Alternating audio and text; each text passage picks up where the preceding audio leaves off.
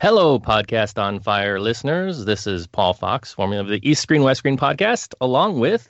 Oh, yeah, I'm Kevin Ma. Hey there. Hey, it's been a while since we've been together. Uh, we're just here to kind of wish all the Podcast on Fire listeners a very happy holidays and, of course, uh, uh, the very gracious host who allows us to join into some of his programs, Mr. Kenny B, as well. We hope you're all, um, you know, just having a really great time during this this this season. Uh, you know, it's a season to be happy, even though. Uh, you know, things have been kind of crazy this year, especially for you over there in Hong Kong, Kevin. Um, thankfully, you've been, you know, keeping your head down and and and staying safe and happy as well as much as you can, right? Yeah, yeah. I mean, things are bit more normal than people think. Going life goes on. Yes, there is a bit, quite a bit of turmoil. Um, but you know, life life goes on, and we try to uh, keep our heads up every day uh, while we fight for the future of the city. Indeed, and I mean, for me, as somebody who loves talking about movies, but also loves Hong Kong, it's it's been kind of hard. I've got to admit because you see this kind of news going, and it's like, ah, do I really, you know? Is talking about movies really that important in the context of, of everything that's going on, especially living a living so far away now and still having friends and family living in the midst of all that. But you know, we're here to talk about the thing that the podcast on Fire Network gets us to come together for, and that really is you know talking about movies, East Screen movies and West Screen movies, and you know if you were going to recommend something for the listeners out there, something that really you know, just caught your eye, made you feel good, or or something you really liked over the course of the year, uh, what would that be, Kev? Well, I don't know if it makes me feel good, but um, a film that I really want to recommend is a Taiwanese film called A Sun, uh, S U N, not S O N, although I think it's intentionally made to sound like S O N. Um, it's a Taiwanese film by director Chung Mong Hong. It was the winner of this year's Golden Horse Award Best Film. Even though I know this year Golden Horse, um, they didn't because I, I know we don't we don't talk about politics here, but it was because of politics that Chinese film were allowed to compete thus giving this uh, film a chance to win Best Picture. But it is a really great film. It's a two and a half hour opus about a family in crisis essentially i don't want to give away too much but uh, one son is like the perfect model son who has a bright future and the other one is kind of like a thug who just gone to jail for well quite a serious assault case and it's about this family that's trying to keep itself together amidst these these crises. And um, director Chung Mong Hong, you might have heard of him because he's quite a respected director in Taiwan. He last did a film called my God, what was the Godsend? I think Godspeed, Godspeed. Yeah, that's the one with uh, Michael Hui as as a taxi driver uh, on an unlucky adventure with a with a gangster. Um, this one's a bit. It's a much more you know it's less of a crime film, more of a really family film, and I think it's really one of the great films of the year. Uh, Variety even calls it like a stunner, world cinema stunner. I think it's a film that hasn't played at many festivals. Played at Toronto, it played in um, Busan, it played in Taiwan, obviously, played in Hong Kong, and it should be making its way around the festival circuit this coming year and if not, it'll come out on DVD in a couple of months. And I wholly recommend this film. I think it's one of the great films of 2019. All right, excellent. I think for myself, you know, there, there's a lot out there. I know a lot of people have been talking about Parasite as one of the big films of the year. I haven't gotten out to see that yet. Um, but for me, the one that I think made me the happiest this year was the China animated film production of Ne Zha, which uh, I went into thinking, am, am I really ready for kind of this modern take, this modern remake with this kind of emo designed kid, um, which I really think kind of they pulled a little bit from the movie League of Gods a few years back and, and the, the, portrayal there. But going against the, the, the classic animated version, I, I, was really hesitant going into this film, and it really run, won me over um, by leaps and bounds. I really came out loving it. I can't wait to watch it again. Um, it was as good as I think the, a lot of the critics said. I'm not surprised it was doing so well, just because you know it's very much in the vein of top level Pixar, top level DreamWorks style storytelling. Yeah, they are bar- borrowing you know lots of plot elements and things, but there's nothing wrong with that. I, I think it shows the progression of the animation industry in China unfortunately, I don't think it's available anywhere. I keep looking at uh, China streaming platforms; it's not there yet, and I've not seen any kind of platform level release for the states yet. We did get limited theatrical release here, but hopefully it'll hit you know some streaming platforms and Blu-ray and be available in the not too distant future. So if you're looking for something fun and family friendly, um, you know, coming from China or coming from Asia that you can sit down and watch with your kids, um, I think I think that's a I you know I took my seven year old and I think um, she really enjoyed it. She wouldn't mind watching it again, and, and I'd like to see it again too. So that would be my pick for the year. Although you know, I mean, there's it's definitely been a solid year for some cinema coming out of different places, like I said, Korea and other places as well. Um, but I tend to gravitate towards the family friendly stuff because that's just how I roll. So yeah, I hope everybody is out there having a very happy holiday. Of course, you know, we are here to wish uh, peace for Hong Kong and peace on Earth in general. And you know hope everybody can just uh, take some time to enjoy their families and enjoy the holiday spirit. Uh, any final words from you kevin? No i mean uh, happy holidays and happy new year. And uh, here's to more fi- better films and more great films in 2020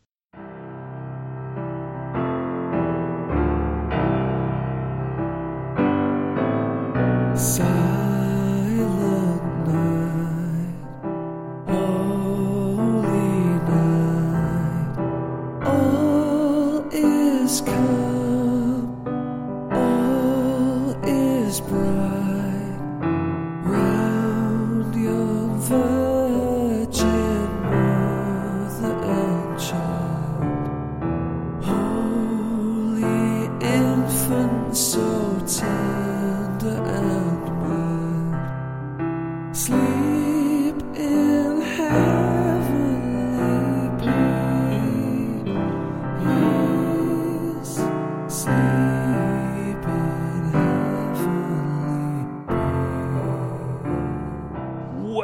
annual podcast on fire Christmas special. And last two years we've done a trivia night, but because I'm old and tired, but I also had to get a new computer and the production up and running again. Uh, this year I didn't have time, so this, this, year me and my network pals sit down for a sort of patented uh, East West uh, show and tell show where we talk of whatever uh, Eastern or Western, uh, I don't know, cinematic experience we might have had during might have had during this year. Maybe you know we won't even discuss movies. Uh, maybe we have some personal achievements to talk, music, books, or whatever. The theme is open and the choices are open, and uh, I'm here in the middle as the curious one, asking questions and uh, keeping the flow and cheer cheer going while sipping the Julmust of it all. Um, you want the Julmust, are you? Yes, I am. Good lads. And uh, but uh, regardless, my name is Ken B, and let me introduce the crew that uh, graciously uh, showed up for this end of year show, and and because they could show up and take time out of their busy lives, they are the, my favorite people in the whole wide world. Yeah. Aww. And uh, starting with uh, Todd Stadtman, uh, the multimedia man of podcasts and radio shows, uh, radio shows that features good pop music, and he's also the writer of his very own book trilogy. So indeed, hello and Merry Christmas, Todd. Well, hello and happy holidays to you also, Ken, and to you, Paul and Tom. Oh, thanks, man. It's well, back to you're you. very welcome. Back to you, dude. Oh, yeah, what? Okay. It's like 30, 40 minutes, and to you, and to you, and to you as well, and you, and you. Did I say you? I Good night, you. Todd. No, uh, Good night, I, ex- I insist. Good night, Ken. we'll get back to your writing endeavors and such uh, in a bit because I'm always curious, and uh, you've uh, you you've done uh, quite a bit. Uh, you've done quite a thing, Todd. But we'll get back to you. Also here is the Korean cinema guru of the network, and he's also the Korean cinema guru in life. Uh, Paul Quinn uh, is also with us, who has proven to be, uh, and this is sincere, uh, invaluable when it comes to programming the episodes of uh, What's Korean Cinema. Which uh, you know, I, am always, I'm, I'm happy and proud and amazed that a crappy joke on my behalf generated a show that also generated a Blu-ray disc. and more, more. Come a long yeah, way. Totally, it's come know. a long way. and uh, so I'm making up for onward it. and upward. Yes, exactly. Uh, oh, yeah. But uh, through your choices, uh, Paul, uh, you, you, know, I, I, can research and get an education on uh, cinema of uh, today and yesteryear over there in, there in Korea, and I enjoyed that greatly. And as I said, that working relationship led to me and Paul appearing on Blu-ray disc, and we'll talk of that later. But hey, Paul, you're also working on a book. You're working on a book, so is it appropriate to at least share conceptually what you have in the works? Um, essentially, I'm about 50% through, and I've, I've been 50% through since the start of November. And, you know, the, the London Korean Film Festival hits. You try and get stuff together before it, and you've got to cover it afterwards, and I'm tying up the loose ends. So I'm, I'm halfway through a book, and uh, uh, I'm not going to tell you the exact subject matter, but it's it's to do with women in Korean cinema. So, I mean, essentially, if you if you think of the chats we all have in our respective things, there is a, a perception of Korean cinema, certainly in the West, that's just plain wrong in terms of women in Korean cinema, and it's been annoying me for years. And I decided to sit down and uh, set the record straight. So this is the hundredth anniversary of, of Korean cinema. The first film was released in 1919.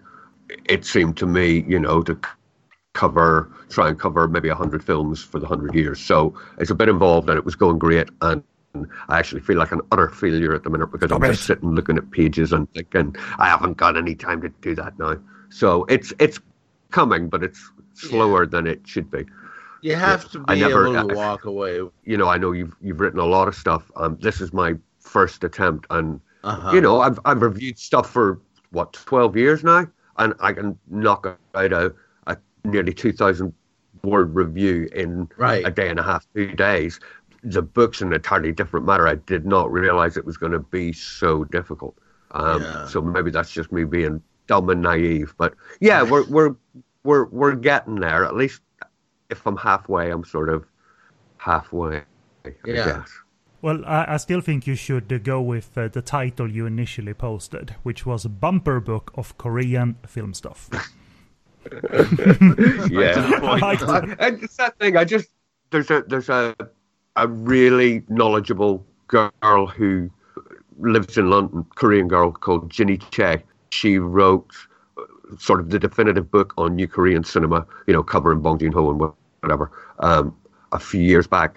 And I deliberately didn't want to give away the title because I think she's quicker than me. And if she thinks it's a good idea, I'm scared to death she'll nick it and get a book out before I do. So I just did a Google search and found one of those stupid bumper book things and photoshopped it to say, you know, Korean cinema. And uh, everybody seems to hate it apart from you. But, uh, you know, but, that's all that matters. Ken likes it. yeah, Ken, Ken likes it. Nobody, nobody else matters. He, he is, he is the podcast master. Ken can get some quotes. You just do all the quotes for the book, all six, seven of them. Just splash them all over. Just Ken quotes. All you need. Yeah, I'll sell it to me, definitely. Right, you and know, he can random random pictures and cartoons yeah. Ken. Definitely, yeah. and get actually yeah, get, Kenny B himself to do it as well. Right. It's really confuse people. It'd be great. And you can use a different um, subtitle after I, each. You know, co-host Taiwan Noir, co-host.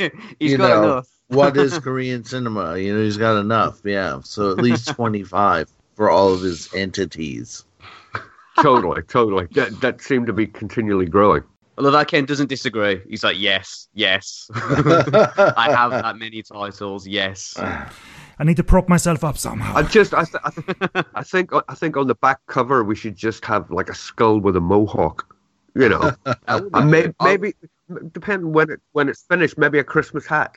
That sounds pretty good. I was thinking about Ken recreating Burt Reynolds' Playgirl photo shoot from the seventies.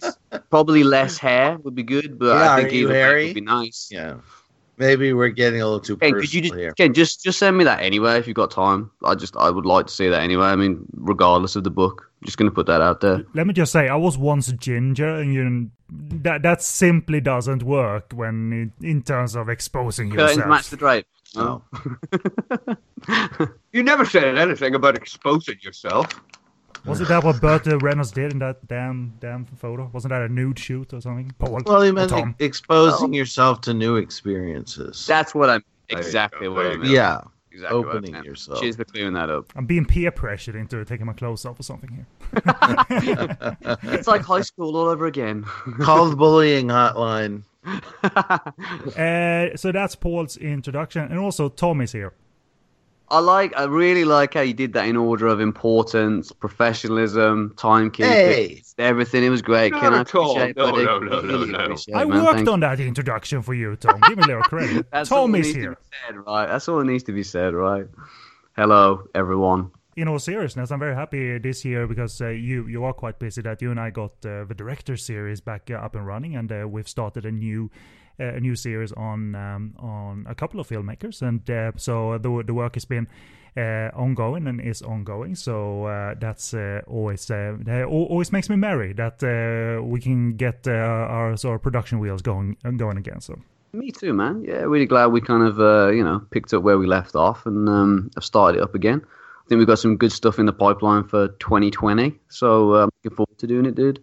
And uh, there, there might be a mention or two of uh, upcoming shows in this uh, sort of east-west uh, show and tell. Uh, but uh, let's. D- this is hardly structured. Yeah, yeah, it is structured. I suppose I should go in the same order as did in the introductions here. But I'm always curious, having followed your book developments uh, as a you know as a writer, putting out one book, two books, three books, Todd. So we, we, we might as well uh, like go back to you know the basic and nitty gritty of it all for people who do not know. You have put out a book trilogy. So what you know what are those books called and what what's the sort of shared factor between them? Is it fee, theme or do is it a complete story? Those three books. No, it's not a serialized story. It's just you know one book and two sequels featuring the same characters, and I've called it the SF Punk trilogy. And in keeping with that, the books are set in the early days of the SF punk scene, and the protagonists are a tight knit group of teenage punk rockers who get into all kinds of shenanigans, you know. Um, but but usually, have you read them, Ken? I, I read I read the first one. Uh, please don't be waiting for me. I read that. Okay, but they're they're pretty violent and dark. So I mean, I started out. The first one was intended to be a young adult novel, but with the the um, sequels, I kind of went off the rails a little. So those are not young adults; those are adult adult books. But um, you know, I intended the first one just to be a one off, but people seemed to like it and they really liked the characters and identified with them. And I did too. So I was like, what the hell? I'll do a, I'll do a couple more. And it was fun. And now it's done. And now I have to figure out what the hell else to do with my life. Let's uh, uh, be, before I give uh, before I uh, do some questions because I have them. Uh, throw out the, the other two titles that completes uh, the trilogy so people can look them up. The second book is called So Good It's Bad, and the last one is called Never Divided. Hmm. And you can buy them on on Amazon.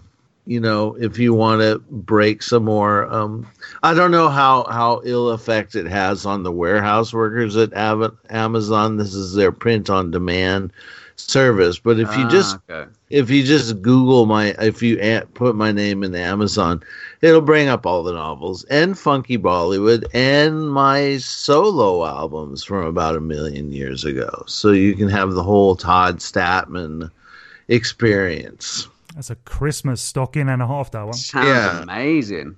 Oh, it is amazing. That's at least uh, a pair of tights. um, and also the books are also if you're someone who loathes the touch of paper um, you can get all books all the books as ebooks and that's considerably less expensive there's nice that. yeah that was good that was a good yeah. sales pitch you sold you sold me on it bud for sure well you know my brain's default mode is self-promotion so stream, stream it should be yeah i could tell yeah I, I, I did read the first. Uh, Please don't be waiting for me, and uh, you know I, I, I kid, but uh, that I have ba- barely have any reading comprehension. I obviously do, but I am quite an impatient reader. I can't sit down for very ah. long be- before getting antsy. So I, I really had to you know s- structure my reading time with uh, that book and any book uh, you, you know set my phone to 15 minutes and you know you, you read 15 minutes uh, every other night or every night and that's it. And uh, but, but i really enjoyed it. Uh, i enjoyed like the murder mystery in that setting of uh, you know these teenagers it's or... funny because most people remark upon the, how brisk of a read they are. Because i'm an impa- i'm an impatient include too much detail. My chapters tend to be short and they just go, it's almost, someone says it's almost like a film script where each chapter mm. is one scene. So, you know, so I think it's a good, like, airplane read. You I think it's like a lot of people say, I read it in one sitting, except for you, Ken. Yeah, so. well, well, I got through it, and uh, I was involved in the murder mystery, and uh, I do remember that, uh, like the the finale was quite exciting and tense. Uh, so you didn't put it down uh, when you were down to the last, you know, 30, 40 or whatever. So uh, right, it's a it's a cruise ship read for Ken. right, around exactly. the med cruise ship read for Ken. Yeah, yeah, your next trip to the Bahamas. Yeah, with my ginger skin and all, that's gonna work out. yeah, while you're tanning on the deck. Is there an option to never leave your cabin at all? That'd be. They'd probably send someone down to check on you, like, like lights out and uh, lock the cabin from inside. I'm on holiday. The passenger in room 17 hasn't been out for three days. Is there a smell emanating from the room? Yeah, it's a foul smell emanating from the room. As long as I can pee and poo out of the porthole, then then I'm all good. I'm sure you just yeah. pick like a, bit, a piece of the, the flooring up and you just do it into the sea, don't you? That's how they work. I've seen Titanic. I'm sure that's how it how it that's yeah, how it exactly. They, they leave tools with you to get that job done, of course. Yeah, yeah. there was just too many peeing and pooing on the Titanic. That's how it, you know, yeah, sunk. It, yeah, capsized because just taking paint. bits of the bottom off, just kind of you know going straight through. Were, were all the titles in, in that trilogy based on uh, lyrics from uh, from songs? I know the first one uh, was. Never Divided is kind of a reference to the Sham 69 song, If the Kids Are United. Right. Because I wanted to have the last book, have the title have a little more positive spin to it. To send people off with a, a smile on their face. But is that difficult when you've sort of half decided that one book in one story, that's where I put the sort of period on, on of it all? Is it difficult to pick up that thread again, or did, or did it come naturally to you to expand the adventures? It came very naturally. It was almost like the story was. This sounds so preposterous, but it was almost like the story wanted wanted to be told. You know, um, and the the characters became I had the characters in my mind, so I just kind of, you know, I I I have their behavior patterns and speech patterns in my head, so it's very easy to write them, and it pretty much flows, you know, because, you know, not only did I make up the characters, but then I got a lot of feedback from people about the characters and what they liked about them, what they not. So basically, the novels are crowdsourced, is what I'm saying, but um yeah, I I had a surprisingly easy time doing that. Which is an interesting experience to look back on, uh, you know, in terms of uh, pursuing further. Because I don't know how you felt beforehand. Do I have one in me? Well, only only way to find out is to try, and then boom. Well, I, I think I found I found the right subject in writing about that time because I have a lot of really vivid memories of that time. So that kind of mm. guided, you know, what I wrote, the places I wanted to write about. You know, I'm not sure if I got everything in there, but I got a lot of it in there. It, it seemed like a busy scene indeed, because the characters all, always in the first book always seemed to go to a new club each time they went out to see a concert. There was always that was what it was like in the very early days of the San Francisco scene. It was amazing. It was a it was a very good time to be young and alive. You could, uh, you know, it was cheap to live there, which people who live in San Francisco would not believe. It was cheap to live there. You could go to a different club every night, see great bands. Uh, there were a lot of great bars and just hangs. Um, so that I mean, I did. I went out almost every night those first few years that I lived there. I'd go to the Mab, I'd go to the Deaf Club, I'd go to Barrington Hall over in Berkeley. There were a lot of venues um, of different qualities and a lot of really good bands. So it's true. It's all true. Ex- except the made up part. All the killing. That's made up. Is any of that preserved? Uh, how did the city treat those uh, clubs, or, or they were torn down eventually?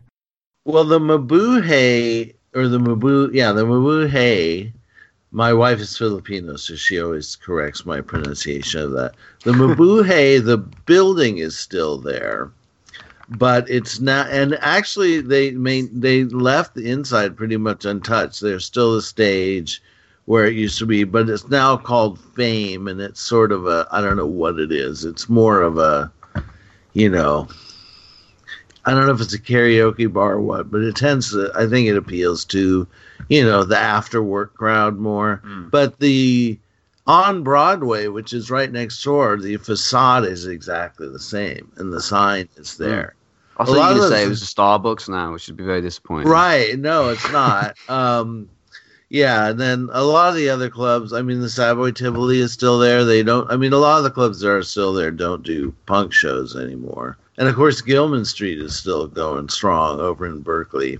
So, but a lot of the other clubs I mentioned are not are no are no longer there. Well, vivid memories uh, still is a very nice yeah. thing to have. Yes, you, you, can sort of immortalize that, even though it was in fiction, uh, fictional form, uh, so to say. So that's very cool. That was the idea. So a lot of it's semi-autobiographical, would you say? I'll say that there are a lot of incidents that happened to me that I put into the book, but as far as people go, the main character's named Scott, and people go, oh, "That must be you," and it's not. I mean, the characters are all composites of different people, and I'd say, you know, I'm not as um, physically fearless as Scott is, you know, I didn't get beaten up as much as he does. He gets beaten up a lot. Uh, obviously, there's some of me in him, but there's some mm. of hmm. other people too. So I don't know. Is that a cop out? But you know, no, no, no. That makes sense. It makes sense. Okay. Tom wants the real scoop on everything, and then go to the police. hard copy. Yeah. You'll be on 60 Minutes next week, Todd oh dear. Okay. It came out sure. of this C grade podcast. This scoop. Oh, oh I have to make. I just have to make sure I wake up right. in time. Well, uh, excellent, and uh, I'll be sure to complete my uh, my SF Punk trilogy uh, eventually. I, um, I have a stack of. I've been better at you know being a more diligent reader lately. Like I, I I've tried to get through my li- limited library uh, a bit more this year. Uh, mixing it with audiobooks because again I can absorb that a little bit better, but I still have some right. physical books like Funky Bollywood. I have I have that here and a couple of other things uh, too. So uh, uh, like this year, like for for the first time, I've I've started listening to, uh, and it's not too late, I suppose. Uh, started listening to some of the early works of Stephen King and all of that. So uh, because I've, I've never had the patience to read that, regardless if he wrote it or wrote uh, Carrie. You know, talking of a very short book and a very long book. Audiobook still suits me. And I mean, mean, for heaven's sake, if you get Sissy Spacek to read Carrie, I'll oh, listen to that yeah, any that. day of the week. Yeah, yeah, yeah. Who played her in the re? Oh, it was Chloe Grace Moretz. I don't think I'd like her to read it, but maybe. Um, I'm I'm thinking of doing audiobooks of of the Punk trilogy, but I'm not sure if there's a venue for it, like you know, where you to do DIY audiobooks and sell them, but it would be fun. But by, by this point, because you've wrote, written three books, by this point, Stephen Fry is going to pick up the phone. Definitely. He's not doing anything. I love that. I was thinking Ian McKellen. Oh, that, that's excellent. Definitely. A lot of gravitas. We'll have a Shakespearean yes. touch to it all. Yes. sure. The Avengers were on stage. that, that, that, that would be unexpected, but rather enthralling at the same time. Yeah. Like, uh, I can't stop listening to this. It doesn't fit, but I can't stop listening. it's the voice of God. Uh, excellent, excellent. Well, I'm, I'm very happy that, that you uh, that, that, you pursued uh, that work and uh, completed the trilogy, and uh, you have said to yourself, kind of, that I'm not done, and I'm gonna pursue something else, and uh, whatever that is, let's yeah. let's sh- share it with the group when when um, when the time is right. So. Okay, Definitely, I will. There is Definitely. something I'll be. The next thing I'm doing, I have to do a some kind of a, a fundraising thing for because um, I'm talking to Fab Press. It's going to be another film book because I wanted to, you know, after I finished Funky Bollywood, it was like, oh, are you going to do a book about 80s movies, Indian movie? You know, everybody was assuming my next book was going to be about Bollywood. So I wanted to break the mold. You know, I wanted to just show that I could do something else. And I've done that now. Yeah, I don't know if um, sometimes you want to like, like because for, for Funky Bollywood you you picked your spot so to say this is the era, this is the genres, and there really shouldn't be an expectation. Well, there should be a continuation to that, right? Because there are years after the years you covered.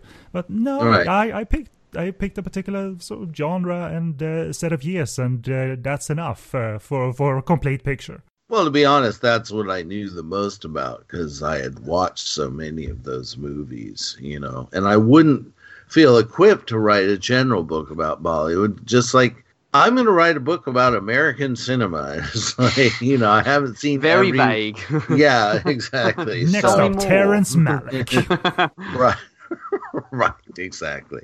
So uh, I just I think I've always you know chose to really really focus my attention. Mm-hmm. You know, so because I you know I don't want to bite off more than I can chew, and I don't want people you know right i get very you know i get very little hate mail on the internet which is surprising that's, that's good that's lovely. yeah i, I get ratio yeah. going there todd yeah i mean i've gotten a few i mean my favorite was from the the woman who who who criticized my knowledge about mongolian cinema and I uh-huh. said, well, luckily for you, you have all those other blogs that write about Mongolian cinema to read, you know.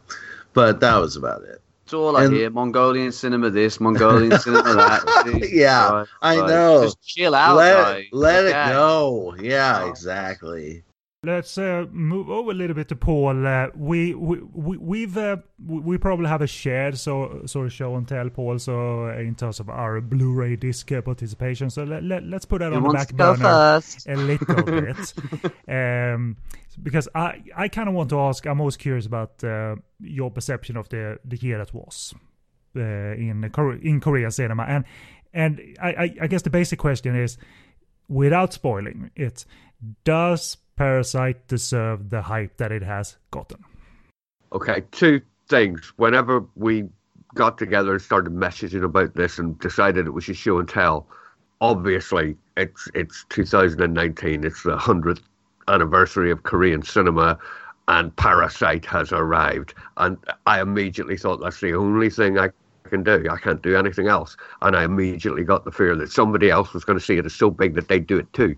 Um, so I'm I'm glad, you know, it's obvious that it's Parasite I'm going to talk about. And does it live up to the hype? Yeah, it exceeds it.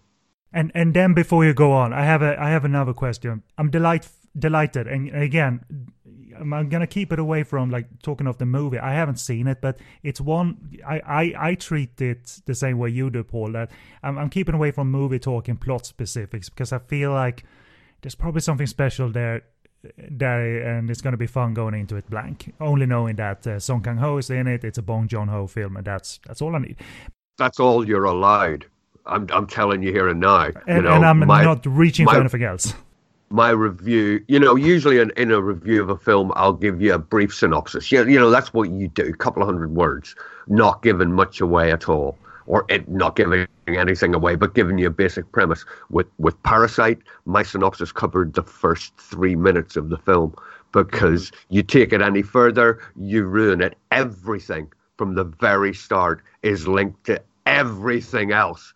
It's so intricate it's unbelievable. But it's it's blindly easy to follow. It's just it's incredible, absolutely incredible. And the question I have that that has following its uh, not development but its release pattern, and how much of a hit it was in America. You know, may, maybe it's not easy to answer why it was a hit in America because I didn't get the sense that they rolled out a campaign that just hit the host and just hit Snowpiercer Piercer and managed to get audiences on board because of that.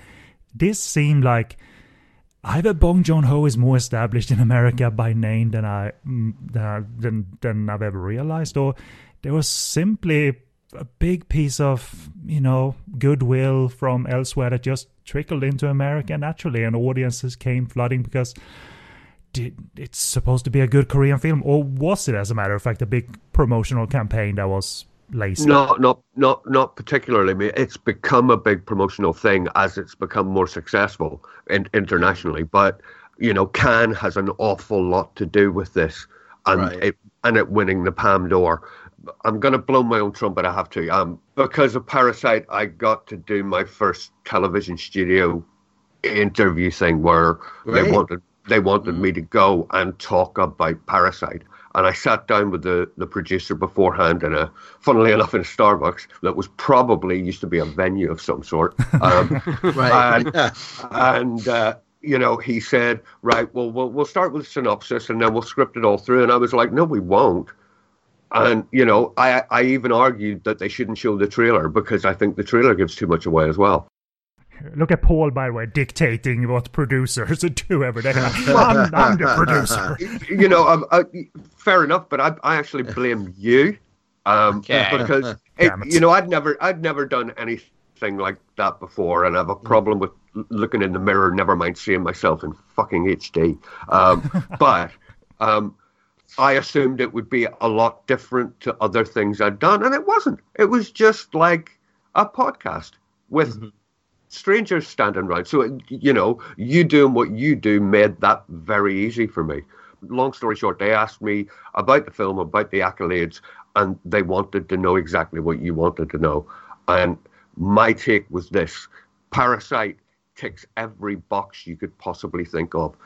It won the Palme d'Or because it's partly art house, because it's serious. It's got social commentary in it, but it also hits the people who like their popcorn movies because it's funny. It's so witty as Bong Joon Ho stuff is.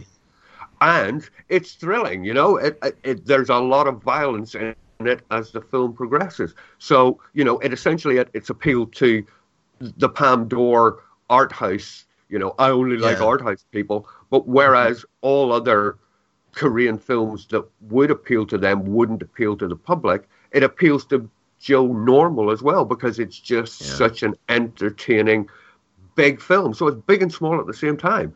I've never seen anything that I couldn't categorize as much as Parasite. You know, yeah. um, and I, will guarantee you that's why it's successful. Yeah. And as it's as it as it was released in North America and it started to clock up the millions, uh, more people look into it. More people look into yeah. it. You know, on a very simple note, my sister knows I write about Korean cinema. She knows I'm obsessed with Korean cinema. She has always refused to watch a Korean film. She will not yeah. do it. I, I think in the I, case of the United States, uh, as far as Parasite was concerned, it was a, one of those rare cases where the critics actually made a difference. Yeah, I mean, because I remember like the the reviews were so overwhelmingly positive yeah. that I was like, "There's no way I'm," you know, because also I'm a fan of Bong Joon Ho, so it was like. Yeah there's no way I'm not seeing this movie. And also in America, there's always that that foreign movie that everybody goes to. You know, I remember one year it was uh, the Tin Drum, and you know where all the people go. You know, uh, you know where where straight you know, non art house people go and go, I went to see a foreign film. You know, we yeah, saw yeah, yeah. that, you know, and it was this year, it was that film you know totally mm. totally yeah definitely. you know and, I, and I mean the the awareness of Korean cinema has always been you know that's why I do what I do the awareness internationally has always been a fight to try and get people yeah. in, into it you know and over the years it's it's becoming more popular Park Chan-wook's got an awful lot to do with that yes. but you know if if you look at when Memories of Murder it had a theatrical release in uh-huh. the states it was the most successful Korean film of the time in Korea. It right. made it made fifteen thousand dollars in the U.S. That's all, you know, um, et cetera, et cetera, et cetera. The host made almost a million. You know, uh, The Handmaiden made two million, and you know, as of the start of this month, Parasites made eighteen point four million dollars. Wow! In the U.S. and overall, world worldwide, it's made over a hundred million. You know, seventy million in Korea itself. So, wow. and I guess that is the answer that uh, you, you, know m- movies do get as far as getting the cinema release, getting the critics buzz. But it actually reached a larger audience. The, totally. The, for once, I mean, I'm sure the Handmaiden what was, you know, critics were buzzing even in in North America and so forth, but it didn't reach out as such. Yeah, yes, it's more of an adult film, obviously, but but but I don't know if Parasite is R rated in America or not, so uh, I can't say. I, I am not I'm not honestly sure. I would imagine just from assumption that it it probably is. I think I mean, it is. You know, it, it it it is quite intense, both in terms of theme and visuals and stuff. Yeah, and, and, and really, clearly, not knowing anything, and I'm not even going to look up anything until I get my hands on something physical or something digital. But clearly, it was it, the uh, the answer is now that it isn't too much of a local film either. It's not. Mm. It, it, I'm, I'm, sure it's connected to Korea and have has Korea centric themes, but if it was totally meant for Korean local audiences only, they wouldn't have rolled it out like they did, and they wouldn't have gotten this uh, train going as well as they did. So clearly, it plays well to a world audience and not just the art house crowd. Good films I, tend to just transcend the, yeah. you know, the, the, if they're the kind of country that they're from, transcend any kind of trappings that, you know, are to do with that country or kind of concern that country. If they're a good yeah. film, they kind of rise above that and appeal to, you know, everyone. I think you right. don't really have to have, be from a country to obviously enjoy a film. I think that's, you know, it's common sense, but I think sometimes if a film deals a lot with, say, you know, cultural kind of issues going on in the country or um, social issues, I think if there's a great plot there or kind of, you know, the ingredients of a good film, it does just kind of transcend it, becomes completely universal. I, I, I totally agree. I mean, me too. The, the, the actress in Parasite, Park Seo-dam, who, you know, she's skyrocketed. She, she's was a big thing in in a film called The Priests, which was sort of like an exorcism movie, but it was just magnificently done, and she was astonishing. But she's in mm. Parasite, and she, when it was released in the states, she actually went to do promotion, and she was convinced that nobody would get the cultural sort of things in it. So she went to see the film in you know in a U.S. cinema with a U.S. audience. And she came out at the end and she said she'd realized that the themes were universal because everybody got every part mm. of it. And I mm. think that's quite rare, even for Korean cinema as well. Yeah, I just mm. hope this all doesn't lead to like Paramount recruiting Park Chan Wook to direct a Jason Statham movie or something. I hope so. Oh, really? Like, or The Rock? directed yet? He hasn't directed topless men fighting in oil yet, so I kind of want oh, him. Okay, you know, all right. Get to all his right. belt. That'd be ace. Okay. Well, you know, I, I, I, I do agree, but since I'll never ever forgive Kim Ji Woon for doing the last stand with Schwarzenegger. Oh, um, oh that God, yeah. That um, I'll give Park Chan Wook and Bong Joon Ho a little bit of leeway. I think you know okay. they're on a they're on a short leash, man. Yeah, yeah. You know, and, and you know, and I guess when when Bong Joon Ho did his semi-international movie, it was uh, I, because I haven't seen Snowpiercer, so I don't know how people view it in terms of uh, uh, was if if that is considered a good Bong Joon Ho movie. But I guess that was the best of uh, like both worlds. Uh, like Bong Joon Ho isn't out on being given a generic movie or anything. It's still a Korean movie. English yeah. language movie got big stars and uh, but also the big Korean stars and it all merged. Uh, you know, pe- people seem to appreciate the merger. Yeah, I thought totally. that Snowpiercer was a really good action movie, and that it was smart at the same time. Exactly. I yeah. Out of all the the Korean directors that have done U.S. stuff, you know, it's easily the best. I hated Stoker. I absolutely loathed it. And as I said, The Last Stand. But Snowpiercer was cool. I, you know, I quite liked Okja as well, which he did with Netflix. Even though Jake Gyllenhaal's character is the most obnoxiously annoying you will ever see. I haven't seen that yet. That's um, even as satire, was kind of grating. His uh, what was he? He was a, a host of an animal program of sorts, and he was very high pitched, and then his dialogue was quite piercing. Na- nas- nastily over the top. It was just. Ugh. But apart from that, it's you know it's it's an okay film, and you know Tilda Swinton's all, in a lot of his international stuff, and she's mm-hmm. always great. So yeah, mm. and and if anyone um, is interested in uh, movies that Bong Joon Ho movies that might have flown under the radar a little bit, because Paul introduced it to me, where we, we did a bonus show on Korean short movies. Bong Joon Ho did a wonderful short movie called Shaking Tokyo, which was uh, uh, made in Japanese with a Japanese cast, and it, it was sort of quintessential Bong Joon Ho, and it was lovely. It was absolutely lovely. It's uh, very silly, thought provoking, and oh, was that the compilation? The, yes. the three. Yeah, yeah, I yeah. Think, Michael Gondry did one of them as, as yes, well. Did, or, yes. yeah, yeah. Yeah, I've heard I, I, I, think it's just it, it, the whole thing's called just called Tokyo, isn't it? Yes. Mm. Oh, I saw that. Which one was his? Shaking Tokyo was his. It, it, was, it was uh, about a guy who uh, chose to uh, stay in his apartment all day, all day long, every day. he was a, a hermit of sorts, oh. and he needed to go outside for a particular reason. Towards oh, okay, I remember that. That was good. Um, I rem- mainly I remember that the short about um, with Steven Seagal's daughter turns into a chair. I think that was the what? Michel Gondry one. Or, yeah, I think so. I think so. Tokyo yeah. exclamation point, right? Yeah. What? it sounds plausible. It, it, sounds plausible. uh, I just woke up. Maybe I dreamed it. Yeah. Uh, all right, yes, let, us all Google what? that. I'm very confused and intrigued.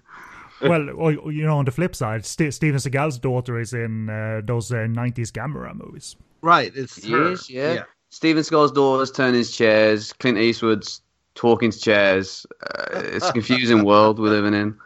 Yeah. Get off my lawn, chair. yeah. Poor Clint. That that was a long time ago when he talked to the chair. He's probably moved on. He's probably it's still in my heart though. It's now. still yeah. it still holds yeah, place in my heart. he can't live that down. I I understand. You feel lucky, chair. The chair whisperer. Yeah. Tom, what have you been doing this year? Do you even have oh, time oh, to watch movies? Everyone now, because you, you, like you you you've taken on um, a, a line of job that sort of means that you work through the nights and uh, Short days and, and long nights, man. Yeah. so sure. do you even so, have time to do anything besides work nowadays? uh, not really. No, there wasn't a lot besides just working, but um, yeah, seen a couple of things this year, but yeah, uh, another kind of uh, year of, a change for me. It seems to be kind of a, a constant in my life. But uh, yeah, I've been settled or so in, uh, in a decent job for the last six months. But again, yeah, like you said, not a lot, not a lot of time really, to be honest. But but what but what do you choose to focus on? Uh, therefore, like, uh, do do you stick to like um Asian cinema is gonna have to wait? I'll just keep to Western movie, superhero, The Irishman, whatever, or what do you choose to sort of uh, yeah, on? I mean, kind of whatever kind of pops up really in terms of um, feel like I want to see. I think I stopped kind of making a big list of things I want to see because I felt like I was just getting depressed that I wasn't going to see them all. So I thought I'll stop doing a list and just kind of focus on, you know, things pop up, I'll kind of grab them, check them out, and if I hear about certain things, I'll, I'll kind of, you know, get them as soon as I can and kind of watch them. But I think I'm a bit like you, Ken. I tend to kind of like to see things after the hype's died down. I feel like sometimes you can get a bit caught up in hype with, especially with new films and uh, and things that are coming out. I like to kind of you know maybe give it six months or so before I jump on it and work out kind of my own opinion on on things. But yeah, yeah I, have tried, I've tried to kind of just see you know all over really, just things that do, do you go out? Uh, do you go out to the pictures? I don't leave the house. No, I don't leave the house. I was tempted to see The Irishman, but two and a half hours. I'm definitely going to need to get a, half, go to the half, toilet. So yeah, I thought I'll wait till obviously that that kind of hits Netflix. Yeah. So I still haven't caught up with that though. But that's kind of yeah high on the um high kind of on the uh on the list to see, the non-existent yeah. list to see. One of my highlights of 2019 is how many enjoyable nights at the movies I had, more that's than cool, usual. That's cool. That's cool. Yeah, and I did see uh, The Irishman, and it was excellent. I watched it on the tube, of course. So, but um, you know, Parasite, um, Jojo Rabbit, I thought was amazing. Uh, Once Upon a Time in Hollywood, I love that. Yeah. Um, a lot of movies, a lot of movies I really, really enjoyed, which is, you know, no Marvel movies though. I think I finally reached. you stand with reached, Martin Scorsese? oh, not necessarily, but I just circus attractions. well, that that could be said. I'm just sick of seeing movies where the last half hour is people shooting lasers out of their eyes at each other and things like. It's like you know, okay, uh, yawn. Um, yeah, I'm just over that. You know that. You know, and then the next last forty minutes, they everybody fights everybody.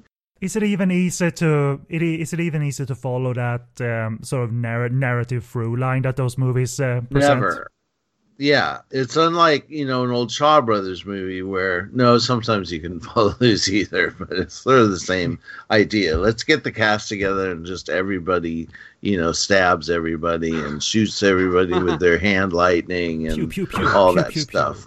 Yeah, a lot of pew pew pewing going on in yeah, uh, cinema. Not so different, is it? Really, if you do, if you compare it to you know Shaw Brothers, it's it's kind of similar thing, getting everyone kind of you know in the pan and, and stir it up and kind of see what happens. I suppose it's it's very similar, right?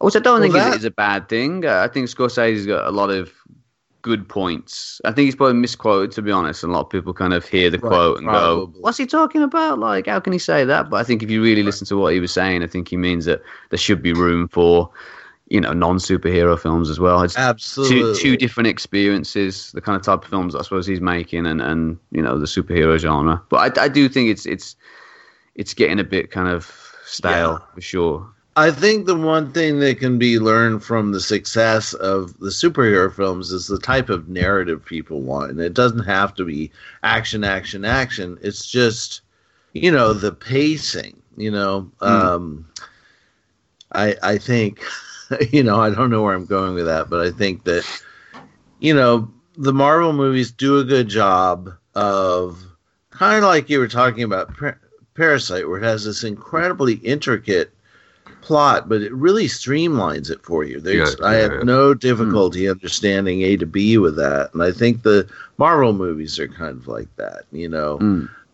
I mean, I mean, really, you, you, it's also about. Um, choice, I suppose. Maybe not at the cinema, but uh, you know, if you have your streaming services, then superhero movies are not your only choice. You have you have you know varied celluloid available at your fingertips and all of that. And uh, I mean, I'm I'm I'm not personally into the Marvel stuff and superhero movies because it, that noise doesn't appeal to me uh, for the reasons uh-huh. that you just said, Todd. That it really doesn't give me a give me anything necessarily uh, to have yeah. that, that kind of action. Uh, and yeah. uh, and I enjoyed them for a bit. Uh, I watched maybe up until the first Avengers movie many years ago, and then I was probably like, I, I don't really need this anymore. It was okay, but I don't really need this anymore.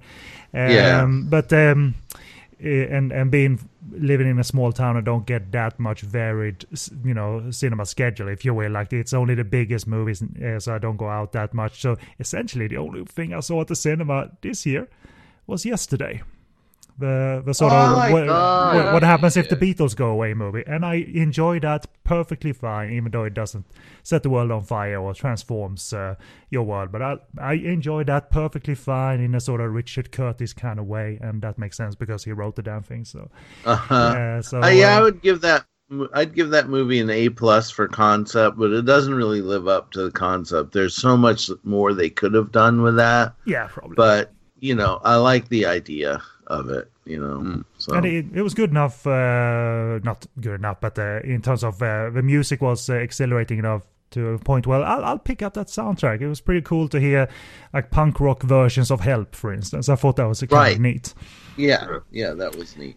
Uh, so that was essentially the only thing I saw at the cinema this year. So, uh, like to, to to make top ten lists of uh, current movies, uh, I've, I do not think I've seen many because my my my focus. Ken, you as ten... boring as me. What's happened, man? I know. oh well, I, I, I, like my work. I like my work in the past. Yeah.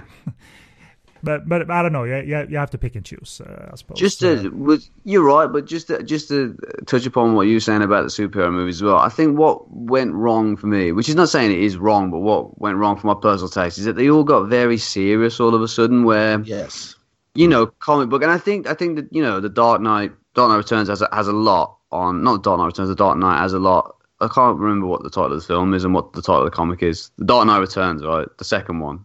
Yeah.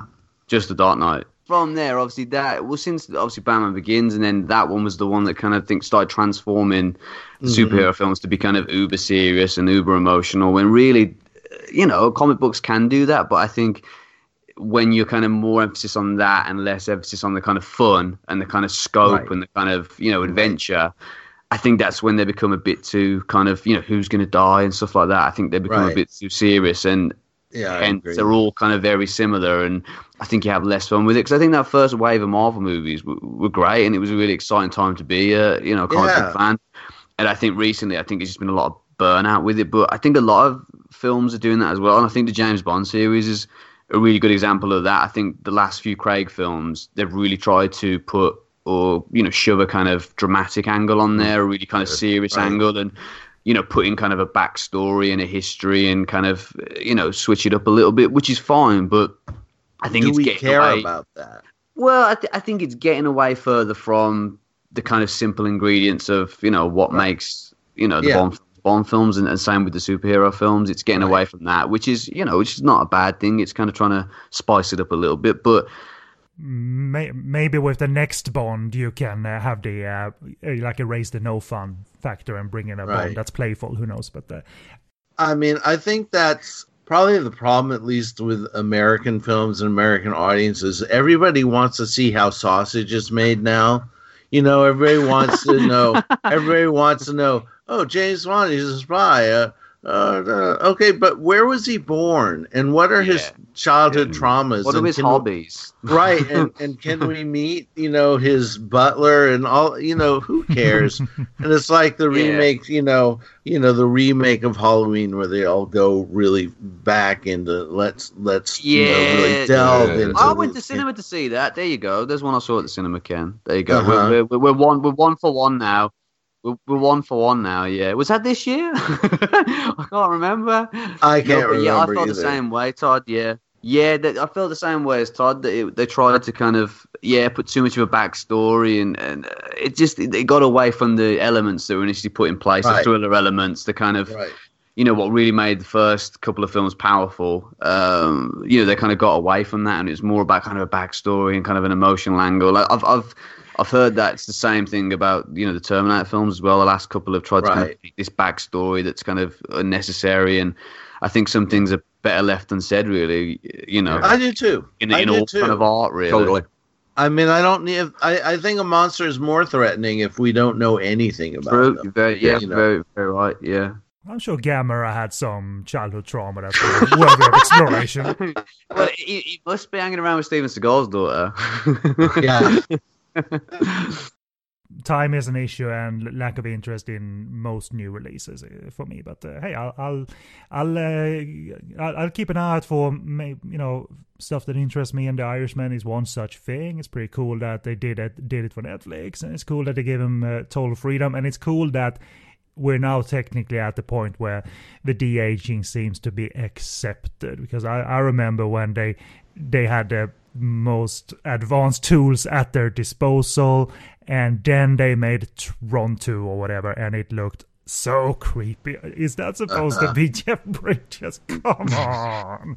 And now the worst one was the one in uh, Salvation with Arnie. Arnie when they put his face onto the uh, onto the T800 in Terminator Salvation. Do you remember that? It just looked yeah. bizarre. I, I, heard it was better at least than Tron, but maybe but, still weird, very weird. But but, but uh, the Irishman seems to be have been accepted for its de aging uh, trickery going on here. So. Yeah, they mm. didn't do that much on uh, De Niro actually. Which is a little weird. You kind of, you know, it asks you to suspend your disbelief because they're always, he obviously is like 50 year old De Niro and they're calling him, "Hey, K kid, come over here," you know, and you just kind of have to go with it. Another movie I really like this year is Good Boys. I don't know if anybody saw that, but it was one of a few films that were kind of like super bad, but with girls. This is super bad, but with ah. twelve year olds, and it's about these three friends who are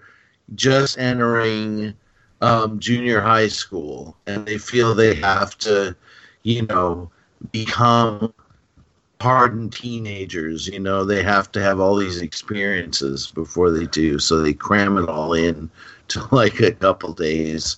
And if you like, if you enjoy watching really foul mouthed children, which I do, it's excellent because there's like just so much bad bad language and ridiculous behavior. And the funny thing is, the kids are actually good go- good boys. They're kind of sweet and naive. So seeing them do these things is kind of funny.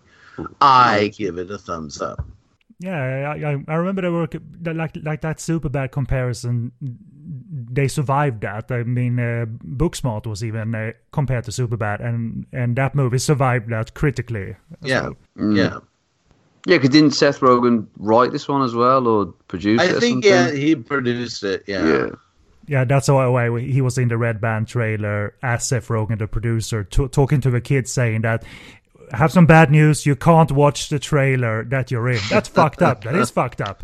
You can say that, but you can't watch yourself say that. They're like, fuck you. Welcome yeah. to Hollywood you know, because we release this podcast, we record them way in advance, and then they come out whenever they come come out. We never talk of cur- like current things of what, what we're doing here, what kind of projects we have going on. So we've merely sort of been promoting and teasing the fact that me and Paul Quinn uh, were were on and are on a Blu-ray on the Facebook group and all of that, and been uh, uh, been promoting uh, release dates and so forth. But we haven't really talked about why that happened in the first place and uh, why it's why is it even why? acceptable that this happened? You made fun of Korean cinema once, Ken.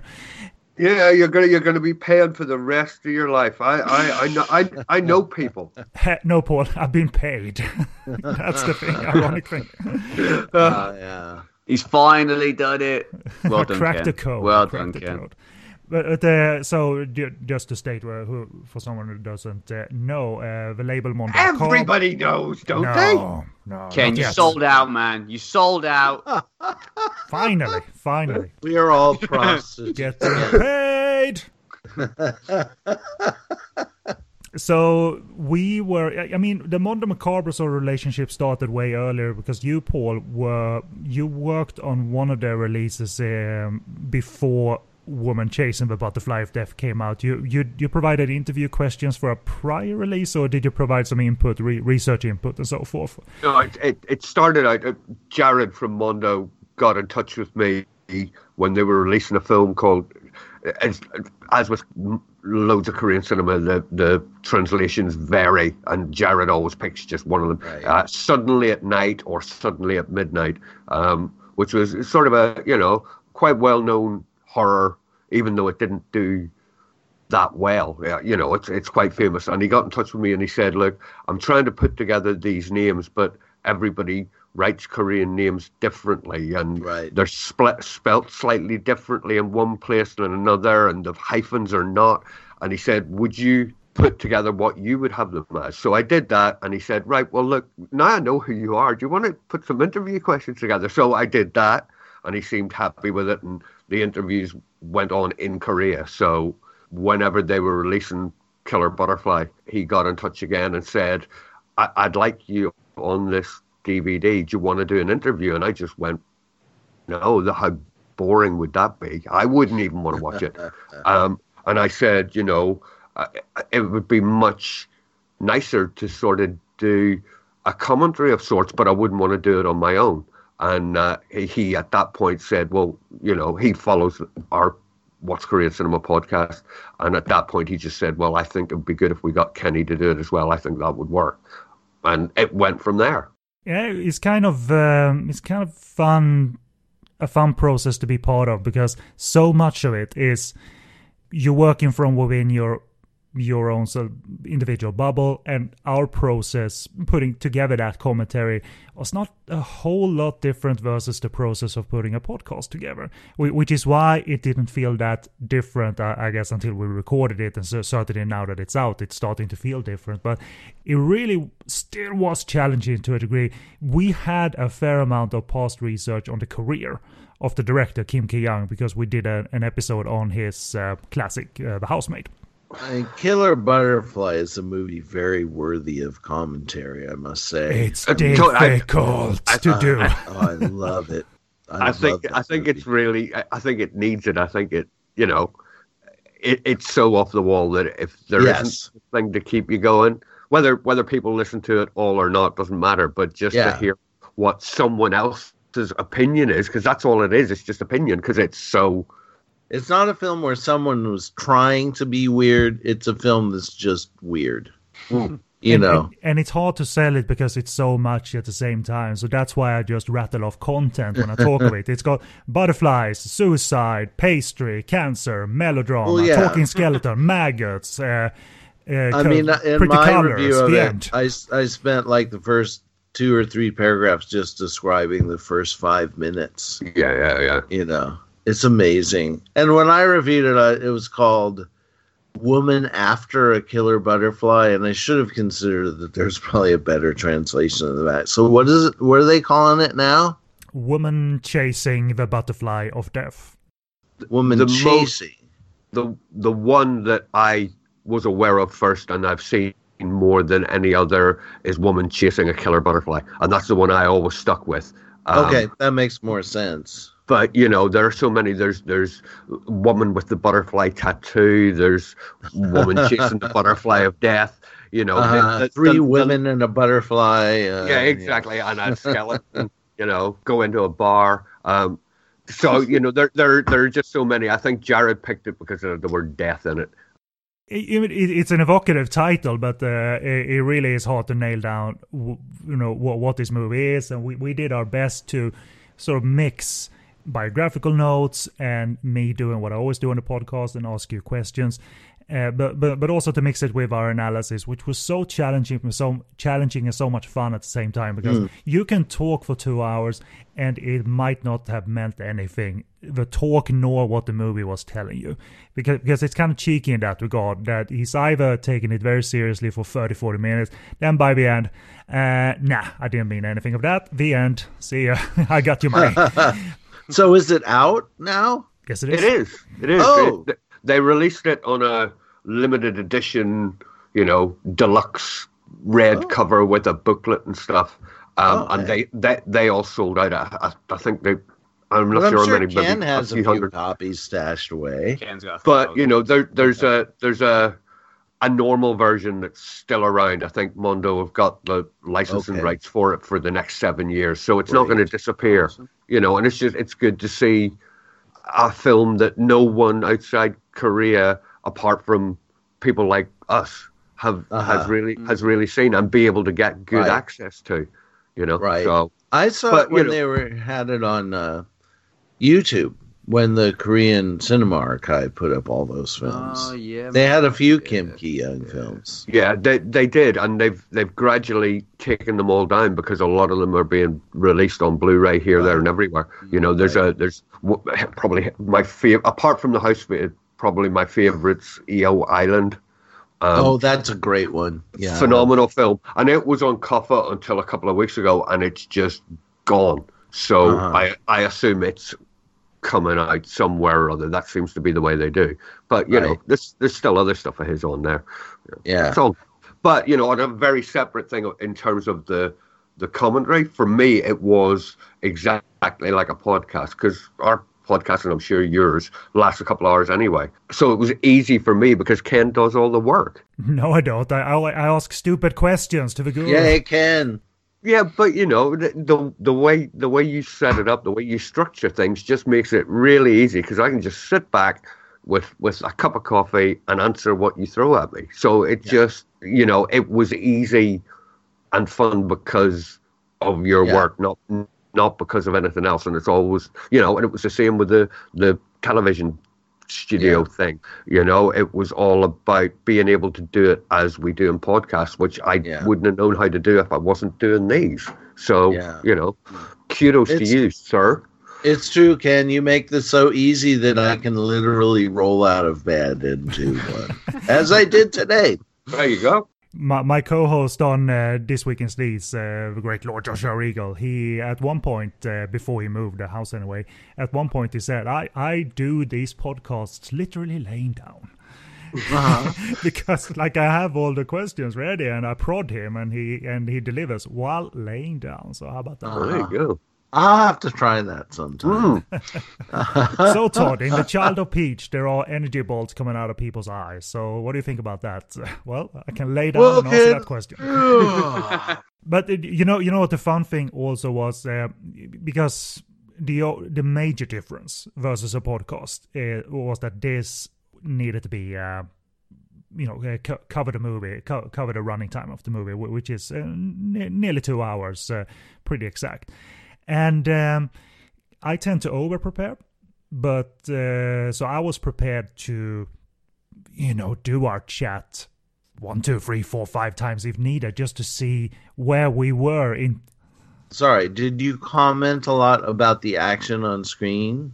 Uh, not a lot actually. We I think it's a sort of 70 30 percent mixture of uh, talk, uh, uh, having the discussion and then veering off into so screen, you're screen like, specific here's every the now pastry and again. machine, which will play a large part in the narrative. That we specifically commented on. You yeah, well, yeah, the pastry but, but, machine. Yeah, you know, for that that was just to add a bit of hopefully entertainment because it's you know it's humongously funny. Let's be honest about it. Oh, but, but, but, I was really I was really excited by the fact that we didn't need to do it multiple times. The what you heard on the on the actual disc was uh, was our designated test run. Yeah. But but but we treated ah. it as an actual thing. Uh, we didn't like mm-hmm. uh, do do it half-hearted or anything. And it felt the, the flow was so good and it felt so good. And we got through all our notes, did some bonus notes as well, and covered the two hours pretty much exactly without having to do filler or describing yeah. the action. And it and I, and I said to Paul afterwards, I think that's it. I think that's it. I, I don't think we need to do nice. that again. That felt mm, like. Uh, the best we can do. We can probably be better, but I was prepared for the fact that they, we we are gonna have to do a couple of takes on this and maybe yeah, paste yeah. it together or whatever. So I was really proud of the fact that that pre- preparation panned, uh, you know, uh, panned out and. Uh, you know the regular podcast preparation, but for the sake of a timed commentary. So um, it was really nice, and the response has been pretty uh, pretty exhilarating actually because some reviewers do take time to sample the commentary and write one or two sentences about it. That's perfectly fine. And some uh, some simply don't which is kind of lazy. But some you know some big sites they think they they think uh, they can just list content which is not a yeah, re- yeah. review by the way. So uh, but pe- people have been really nice. And and also the participation from Paul extended to the uh, video interviews. You, you, did, did you provide interview questions for for all the participants of the disc or just for the female lead Liu Shi's? No, I did. I did the interviews for all everybody that's on the disc. There's there's Liu Shi, and then there's other directors and producers that were linked to Kim Ki Young. I did all those. The only one I didn't do was um, they did a, an interview with Darcy Paquet, um, who was, you know, the first big Korean cinema reviewer. He really started it, the whole thing. They did an interview with him um, because he got he won an award for his contributions to Korean cinema, and they put those things together. But I think that was more a personal sort of interview, whereas the the others they they sort of wanted to talk about Kim Ki Young and you know careers and stuff. So I mean, it's not easy to get like making of notes on this particular movie, and uh, and even though those interviews were were more broad in subject uh, rather than just about women chasing the butterfly of death, but uh, it was really nice to see that, that they got so many people, including uh, including her, uh, Li Shi, uh, because she, she totally. makes you know obviously makes a memorable uh, impact uh, in that particular movie, playing the skeleton lady, if you will. Totally, you know, I mean, admittedly, somebody else did the actual interview process, you know, in Korea. You know, it, from my point of view, I was I was just so, as you say, exhilarated that I'm thinking, you know, here she is, and she's answering my questions. That's cool. I like it. I like it. You know, s- self-serving as it may be. You know, she's. Mm. She's a lovely elderly lady who is just as beautiful as she was back in the day. Oh, look, I'm getting obsessed again. Or sorry. Sweaty Paul, I have a, a Korean cinema question for you. This is something I've always been w- wondering about. I've heard about, like, in the 70s, there were these spy movies that were very propagandistic. Yeah. And there was, I forget what they were called. There was a name for them. Have you seen any of those, or do any of those still exist? Because they sound very interesting. None. I've, uh, I've, I've heard of them. Um, I'm aware of them, but none exist. I mean, there, uh, there's so there's so much stuff from the 70s and even the 80s that just yeah. became lost. Um, shame. Shame. You know, and and it, it's funny that things on certain subject matters uh-huh. seem to have been lost, and I, I can't tell yeah, you why that is, that. but it, yeah. it, it, makes it makes it makes you maybe scratch your head a little bit and think, mm, right. really? Uh, so yeah. yeah. I'm aware, but you, are just you're never going to find them. They just don't okay. exist anymore. I can take never as an answer. You know. Good. That, that's positive. Okay. well, instead of yeah, because I you know that you have you have these movies you obsess about forever, and you know a lot of times they are lost. Yeah, totally. So and and even on that subject, uh, even watching uh, propaganda films, uh, whether from Japan, Taiwan, or in this case Korea, th- th- there is a, a fascination of sorts, I think, to watch how mm. oh, how broad and yes. open they are with their subject of patriotism yeah, yeah. and uh, we you know go go us uh, i mean there, there, there are a couple of films on the korean film archive channel like these uh, uh war movies uh, featuring pilots and what have you they're, they're obviously uh, there's a purpose behind that but it's kind right. of cool to watch for to, to see how they treat that that issue or but, but also the, the, the technical quality sometimes it's very cool to see whether they you know how to use miniatures and uh, how to yeah, totally. action and so forth. So. And and you you realize people we, we Hong Kong nor mainland Chinese cinema has not been mentioned as such uh, here and there. It's not a lot to talk about, is there? I, I suppose not. And what, what, I've said to myself Sadly. because I I've sort of lost. Um, uh, both I've lost the will, but I focused on other things. And and I said to myself, well, how do I get back into sort of getting an idea of what the scene is like now? how do I do it without watching 100 films? Well, let's like pick a movie or two from each year and see, you know, see how Johnny To does on the mainland and so forth, and the big directors how, how they do nowadays. I'm gonna do that at some point, anyway. But I guess uh, my spontaneous question, maybe to you, uh, Tom, uh, Ip Man 4, yay or nay, or you've stopped following the Ip Man movies by now? Did Mike did Mike Tyson break you? So like, no, he didn't. I actually had a really good time with uh, with the third film. I think it was a lot better than the second one. I saw that in the cinema. There you go. I'm I'm two two up now, two one for cinema visits uh, this year, Ken. Over the last five years, uh, yeah. So I had a lot of fun. So I'd be yeah, I'd be happy to see the fourth one. I mean, Donnie's in great shape still, and I think he, he looks great, and he can definitely play the part.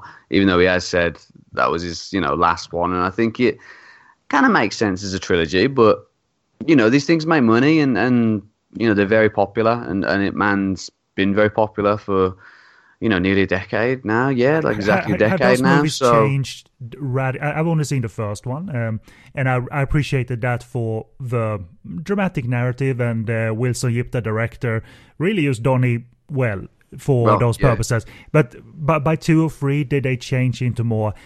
light and fun and not as a dour as such or no i think the third one kind of got back to the kind of tone of the first one whereas i thought the second one was kind of a bit like silly especially with some of the kind of um especially some of the cast and some of the kind of gweilo uh, actors in it where it did feel a bit kind of 80s kind of hong kong cinema in a way but i just didn't think it really fit with the kind of aesthetic of the rest of the film being quite serious and the rest of the series being quite serious. But yeah, I think I think the most serious of them all was obviously the Grandmaster, um, which I saw, which uh, you know, unfortunately. Um, like a lot of Wong Kar Wai films, kind of left me a bit cold, but it looked beautiful, and and and you know Tony was obviously great in it, um, in the role as well. Very kind of look good looking film, but they're mostly gone for that kind of serious, yeah, kind of vibe to them. I guess him going to America is uh, like uh, this uh, extension to the story that might make sense because Ip Man, you know, maybe did in real life. I'm not too well, sure. There's been, there's been kind of some of it's kind of uh, you know true historically true. Some of it's kind of obviously made up to be a bit more dramatic, which which is fine. So it's all it's always been like a, a blend. Uh, of the two. I think the second one, as I say, probably got a bit away from you know historical facts and was kind of a bit more of a looser film. But you know, it was, was not well not great, but I had a good time with it. Whereas the third one kind of got back on track and continued a lot of the a lot of the story. So, you know, I, I think they're going to keep making them as long as they keep making money, and why not? I think you know, at the moment for me, they're they're kind of one of the highlights of of you know a very kind of dull looking kind of Hong Kong cinema landscape to be fair. And and obviously uh, they don't have the monopoly on, on the Ip Man franchise, so there, has been multiple Anyone actors playing Ip Man. Yeah, yeah. Uh, because I, I, really enjoyed uh, the Anthony Wong Ip Man movie, Ip Man, Ip Man: The Final Fight, because yeah. Uh, Anthony obviously working with his uh, bestie Herman Yau. I know it was at fifth or sixth collaboration bet- bet- between the oh, two of them. They, have done more. I feel, I, I, I, you know, I think they've done ten by this point. I mean, Untold Story, Taxi Driver, uh, Taxi Hunter, and so forth. Ebola syndrome, for heaven's sake. Um, yeah. But but he really, when Anthony is in his element, when he lights up, when he cares about what he's doing, he, he's really, you know, class A Hong Kong actor, and they, to he carried that nobility of of that particular aged Ip Man uh, splendidly. I mean, even the fight scene with Eric Tsang, I remember was great. They really yeah. conceptualized yeah. that uh, quite well. I I only remember uh, Anita Yuen's uh, role as the wife was quite underwritten uh, because I really like her, and it was it was a shame they couldn't find uh, a greater space for her to be in that narrative. But um, that was a cool thing. It was an individual Ip Man film, so it was not like uh, if you want to watch the older one, you have to watch the first three ones to understand everything we're doing here. No, it was individual. I mean, heck, even the same director did a, a young, um, like um, a young Ip Man movie.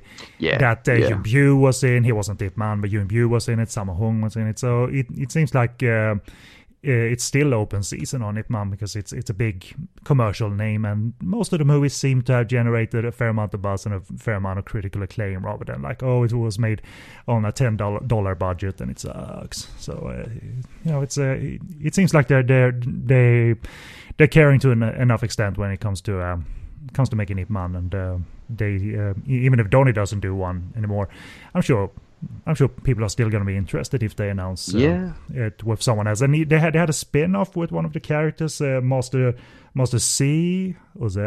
Master Z, yeah, I didn't I did not see that one, but I've heard that's pretty good as well. Yeah, mm. and Michelle Yeoh was in it, so I can't remember the last time I saw a new Hong Kong film. I think it was quite a while ago.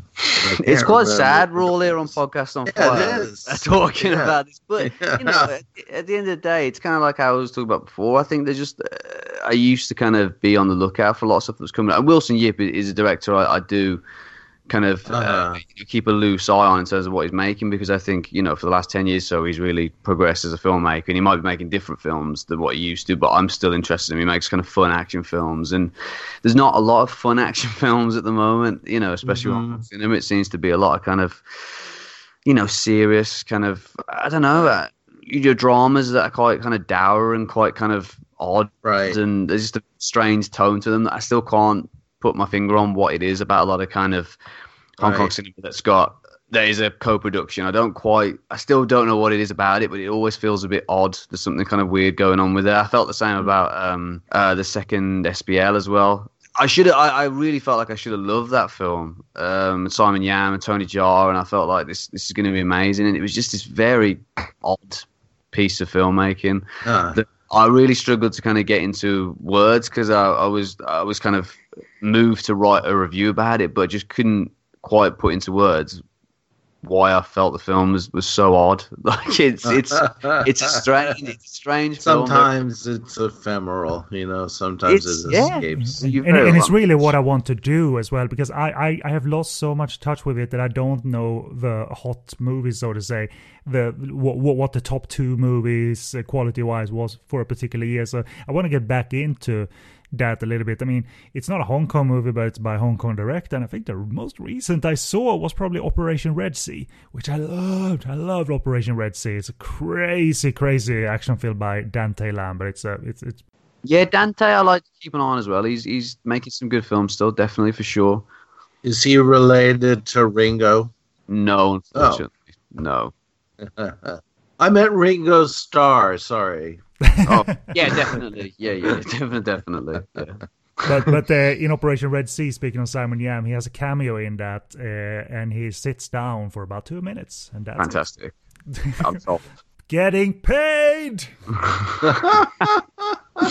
yeah, so he, he, they didn't send him to Morocco or anything like that. Like, like that movie, uh, that movie's uh, set in Morocco uh, for the majority of its time because it's a military conflict that's uh, based on a true life thing. But it's really Operation Red Sea is essentially it's, it's not like brain dead Michael Bay entertainment, but it's more like Black Hawk Down, but stripped of uh, a little bit of its seriousness, and it's just mm-hmm. like this. Uh, it's noise for two hours, but it's so well done. It's so well done. And uh, so I really like that. It's hard to differentiate the characters because everybody's in uniform for the entire movie and screaming like "Get out! Get out! Watch out!"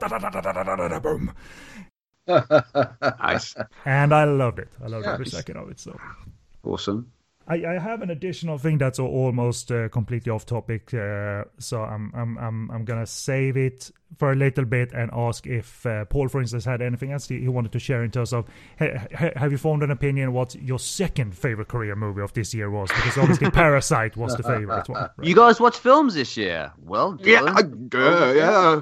Three Fall asleep halfway through most of them, but yeah, you know that's just because I'm old and knackered. Um, you know when I, when I, when I was choosing what I wanted to talk about, obviously I had to do Parasite, but you always keep something in, in backup. And, and what I was going to say was there's a, a, a, young teenage actress called Kim Hyang Gi, and she she started her career in films like Thread of Lies, and it was about the suicide of a young girl, as many Korean films are.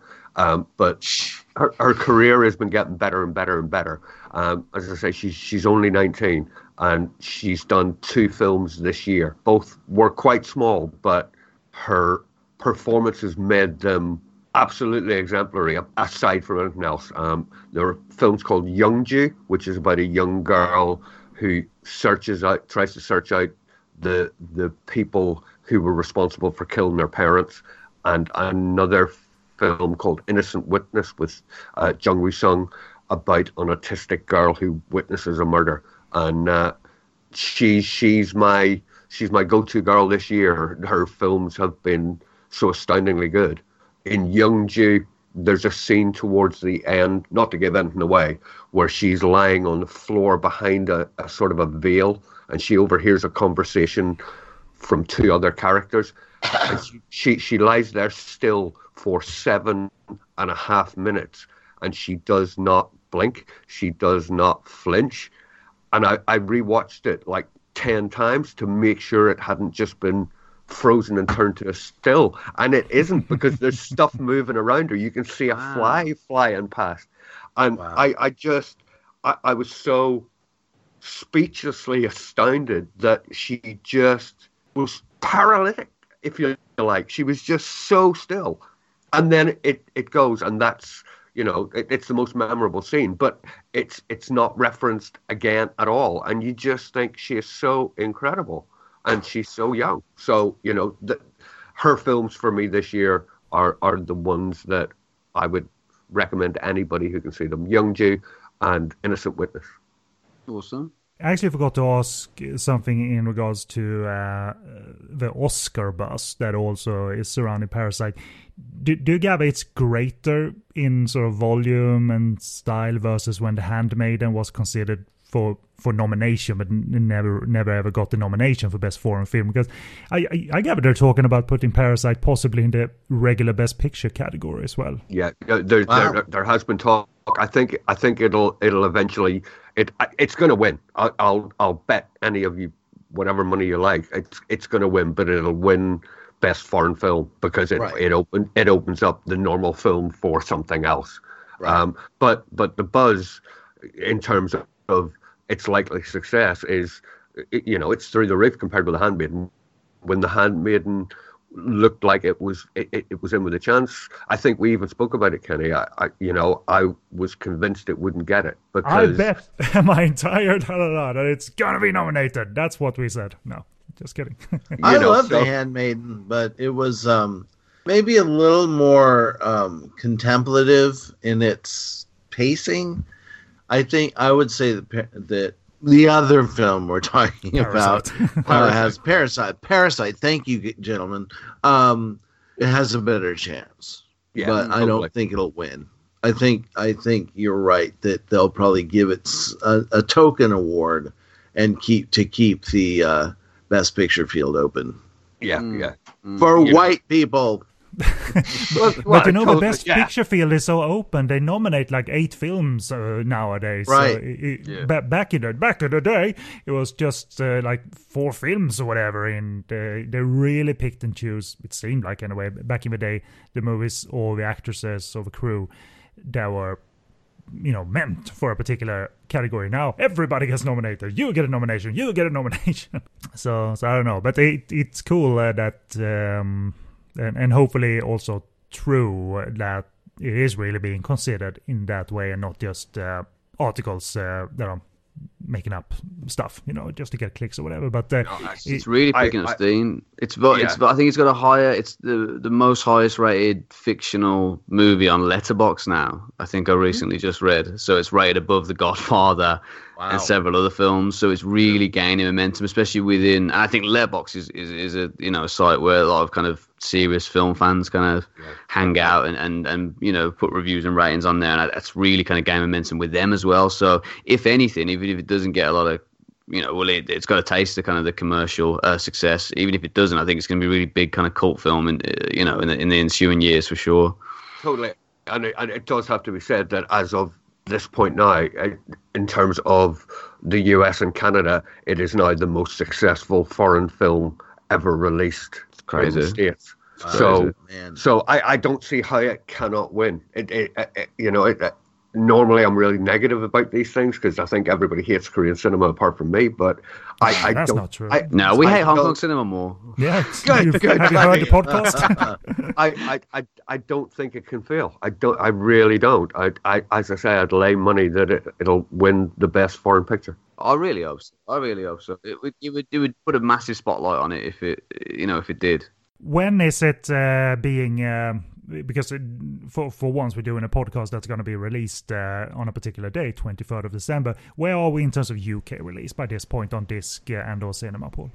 Uh, it's that's really from my point of view really interesting as well. Um, Curzon Artificial Eye, who runs the the Curzon Cinema chain in in the UK, that they bought the rights to it. They also had the rights to The Handmaiden, and they gave it, you know, a, a good month and a half's run, etc., etc. Um, they were originally set to release it in October, and then the success started to happen, and they moved it to to the seventh of February, which is right in between the BAFTA awards and the Oscars. So you can guarantee that they're convinced it's going to win an Oscar, and that's why they're releasing it in between there, so that they can get more money from more people ah, knowing about so it. It'll so be next. It'll be next year. Then, it? Early next year. yeah, it, it's it's released for a, a 16 week cinema run on the 7th of February, which is the the, the biggest. Again, the biggest um, theatrical release of a Korean film in the UK so far, and then from there it'll be you know however long after that it'll be Blu-ray and DVD. That's awesome. Groundbreaking times we're living in, fellas. You know, yeah. there, I saw actually a post from Mondo Macabro's Jared when you know it hit the 11 million mark, and he just said, you know, the the year Korean cinema reached international masses, and he's right. You know, you can talk yeah. about you can talk about Old Boy, you can talk about whatever, you can talk about The Handmaiden, The Host. Uh, nothing to this. This is, yeah. Korean cinema has now become international more than it ever was before and he is also the name of it. It's not like Bong Joon Ho drowns in this uh, this excitement and this attention. Uh, Bong Joon Ho is the name for Parasite, kind of. So, so I'm, I'm really mm. glad that the filmmaker is getting the, the, sort of spotlight as well, because it's easy when when the wheels start grinding that so, some things get drowned out. But uh, really, totally. I mean, in Korea, you you can probably promote. Uh, the film solely by saying a film by Bong Joon Ho and Money Money Money. Yeah. And uh, but internationally, I think uh, you know, and, and, maybe it's been dis- established via the host and uh, Snowpiercer. I, I, I don't know, but it, or Okja for that, for that matter. But it it certainly seems seems like you know, Bong Joon Ho is getting recognition as the name and as the face, just like Park Chan Wook was the name and the face of those movies. And all very, very much so. BAFTA, the, the British Association of Film and Television Arts, um, are currently doing a director series of lectures. Oh, um, that's what we are doing, director series on this show. there you go. Thieves. Um, you, you, know, and usually they'll they'll be, you know, yeah, they've had Park Chan before, but mostly it's Western or you know, blah blah blah. Um, this year they've got Bong Joon Ho in, I think it's on the twelfth, giving a lecture at BAFTA, and then a load of screen pre pre screening screenings of the film. Um, so you know, he's being he's being brought into everything, and it's great to see. You can tell I'm really excited about this, can't you? You know, I'm like a kid kid with yeah, a little toy. So. Yeah. You know, so good on him. He, you know, he he deserves everything. He probably deserves it more than Park Chan Wook. So. Uh, well, well, well. Uh, I, I just have one more item. That's we, we started talking about books, and I wanted to sort of half end this by talking of uh, what I'm currently reading because uh, I'm proud of myself when I pick up a book and actually read it. Good for you, Ken. uh, but but it's uh, so, so, it's connected. Uh, it does connect to cinema at all, actually. Uh, but we connects to music music because I use my ears uh, to listen to music as well. I think that's what you're supposed to do. I think Use so. Yeah. And... yeah. I understood that this year. It, like, st- like put, put, putting my finger on the iPod, it, it, really didn't help in terms of picking up the noises. But, uh, so, yes, I still have an iPod. I said iPod. Uh, but uh, what, what, I'm reading, and I, I, had it on my shelf uh, for a year, it's a book called Songs and Words by Ginger Wildheart. Todd knows who Ginger Wildheart is. He's yeah, a, I did. He's a, he's a, solo artist. He's a lead singer and guitarist of the Wildhearts. This was a book that was um, on. It was a campaign a few years ago on Pledge Music. Pledge Music doesn't exist anymore because uh, that all went tits up. Uh, there was some criminal stuff behind that fact, uh, behind that site, so it just closed down. Uh, but but they did a pledge campaign for the book that also included a DVD with the filmed spoken word and slash acoustic show based on stories from the book. And, and it's kind of a hefty coffee table style book that is part biographical, but really it, it, it's his story surrounding the creation of specific songs and the albums that uh-huh. he did uh, with the Wildhearts and other side projects, and kind of where he.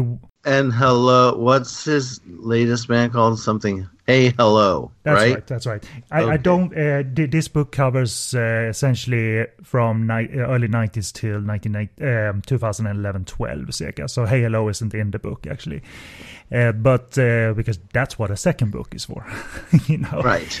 Um, totally.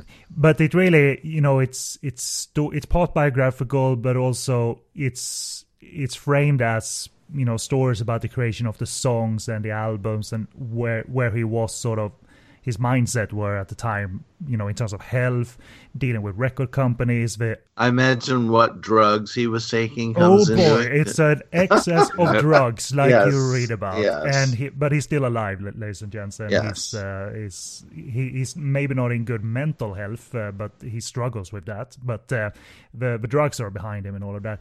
And it, it's really a neat book because you you pick up, uh, you know, the chapter. Oh, it's a chapter on this uh, album and these songs, but it's a mixture of you know stories surrounding it and stories creating the songs as well, which makes it very easy to uh, to absorb and all of that. And uh, it, I, I thought I'd share a few minor things because each chapter is um, starts with a little like tease of what to expect. In this chapter, you're going to read about this and this and this, and you're and it's crazy the types of things he just casually mentions to us before each chapter. So, so I thought I'd just uh, read a few of those little thing uh, se- sentences or sentence that precedes a chapter. So, so for instance, in the prologue, which is the prologue to the first like EP that the Wildhearts did, uh, it starts like this.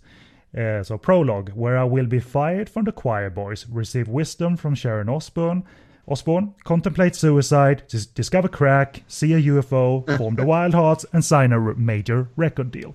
Sounds like a normal Sunday afternoon. Yeah. Right. That and that's just Tuesday. Yeah. At least seven of eight of those things have happened to me today. And all of that happened too. So, and then when you go on to like the one of the latter chapters for the latter albums, uh, so uh, it says here where I fire CJ, his guitarist, almost kill Rich, his drummer, go to war with East West Records, nearly lose an arm, buy a horse and help get it inseminated, kill a tramp, and set fire to the Chelsea Hotel. As you do. right, there you go. nice.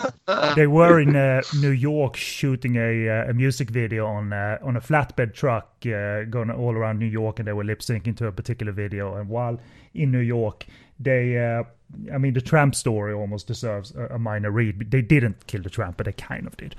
Uh, so let's see here. Blah, blah, blah. We also inadvertently assisted in the death of a bum. A lovely chap to whom we chatted every day. It transpired he wasn't homeless after all. One day it was the fellow's birthday, so we chipped in a decent amount of cash, in which he promised to spend on hookers and coke. How were we to know that he had an apartment and a partner who would find him at home with the girls? Asking his whereabouts the next day, we discovered his partner had set fire to their place and he was the only one who didn't make it out alive. So they kind of killed him. so that's so, so that, that, that's a little story. Now, will you promise us you'll use this money for hookers and coke? Otherwise, it's the kind of mindset they were in, but they were always so creative, though. So it was not like they didn't produce. Uh, I mean, the drugs and alcohol fueled a lot of the crea- creativity behind the Wildhearts. But uh, uh, so, furthermore, when he did, he was in a um, he had a solo project called Silver Ginger Five. Uh, later towards the end of the decade, 1999 uh, 2000. So here it says before the chapter, where I will do time in notorious Thai jail, the Bangkok Hilton, move back to London, quit drugs again, refuse to leave Japan, sign a big management deal, get the girl, make her pregnant, and take up drugs again. Nice. There yeah. you go. Nice. Yeah. Priorities. So ties it all up in a nice bow.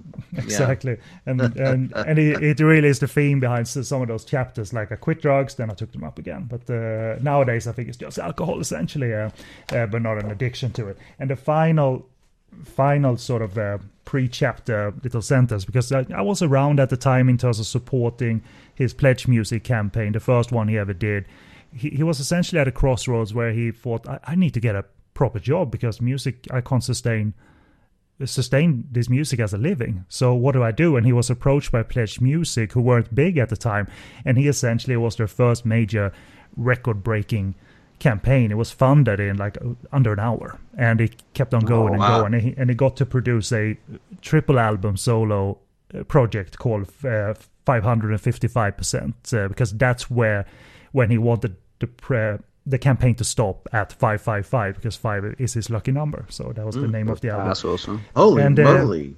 and, and really, it's, it's heartwarming to read this pre text before the actual chapter. Um, because uh, I, it's he, he survived all of this and got to this point where he could still sustain, uh, sustain and make uh, make a living doing music. So, where I will leave Michael Monroe's band, he played guitar. Ponder getting a real job, have my life saved by the fans, work with my favorite people in the world, and enter into the greatest revelation of my life so far that I am meant to make music.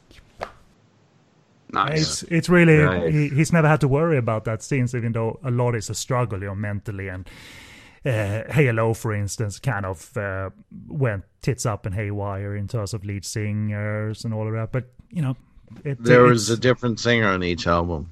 Yes, that's right. Well, they did one, and then they did a second with the new singer. That singer left, so they re-recorded the second with multiple singers. So wow, cr- crazy. I uh, the, I like Ginger Wildheart as a songwriter because he proves, you know, again and again, all you need are three chords yeah. and a guitar, and and there's his songs have real variety to them, but they're all like these three chords, kind of punky rock songs about yeah. drugs.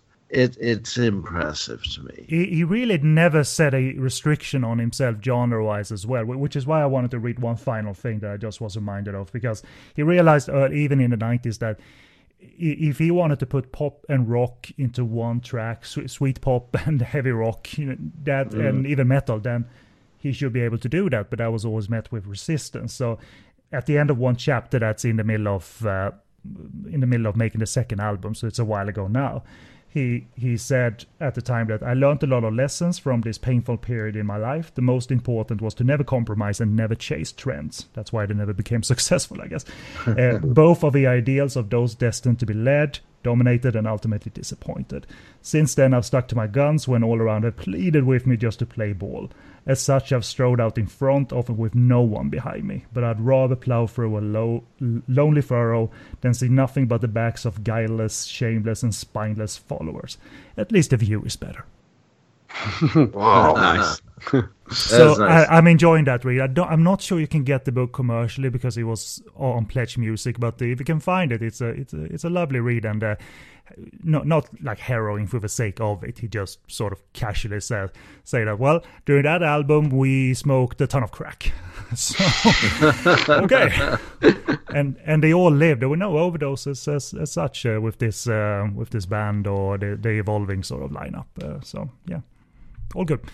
well, Ken, that reminds me that I had something else I wanted to mention. That is, I had ten- some crack to smoke. I have some crack to share this is tangentially re- related to the subject of getting paid or paid, as you might say, um, and it's also uh, very much related to my, you know, self promotion. But one of my highlights of this year is I actually made a pretty good, good, got a pretty good sized check for my one of my creative endeavors for like the first time in my life. In that CBS uh, is going to pay a good chunk of money to use 50 seconds of a song by an old band of mine wow. in a show that they're one of their streaming shows, which is a true crime series called Interrogation dum dum dum law and order sound soundstage yeah yeah i mean this is a song that i wrote this is a record i put out probably 30 30 odd years ago. It came out in 1981 it was by a band called b team that i was in.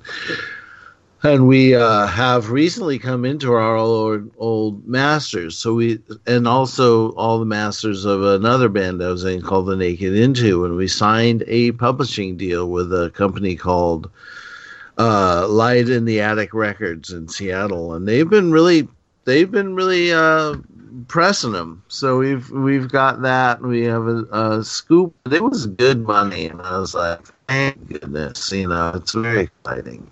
So, wow, just wanted to share. Thank you That's very awesome. much. That's so cool. That's so cool. That, yeah, uh, That's really cool you you're both patient, but like those uh, that deals sort of paid off. They were uh, they were making they, they were making the catalog sort of exposed, and people could find it and look it up for for for I the mean, purposes of the, the show. Thing about this internet age, you just put stuff out there, and it's out there, and you never know what's going to happen. Maybe nothing, or maybe something like this, you know. And it was you know, interesting because go through your archives. Yeah, exactly. yeah, exactly. But you know, it's interesting because they they tell you they send you a letter, they tell you what the show is, and they have to tell you. And the, the description was like Nick comes out of the courthouse and gets into his Mustang. Charlie expresses uh, trepidation over what he might have said to the police. So I'm assuming that our song is going to be playing on the car radio or something like that. I'm not Still sure. 50 seconds, like a yeah. maybe 10 seconds during some driving, but they they're, they're going to give you 50 seconds. Right. It, all, it, almost sounds like uh, you're going to be the montage song or something. Oh, it's a yeah. 40 second song. yeah, exactly exactly. Um, and then the rest is just studio noise. The way to make money is write those kind of pensive Coldplay sounding ballads that they always play over the last scene as everybody's looking pensively out the window, you know, watching children play. That ends every drama series ever. And then that's that's where the good money is. Yes, exactly. That's crazy. That's crazy. But, but you, you, you, uh, you, you, you uh, found a formula that many years ago.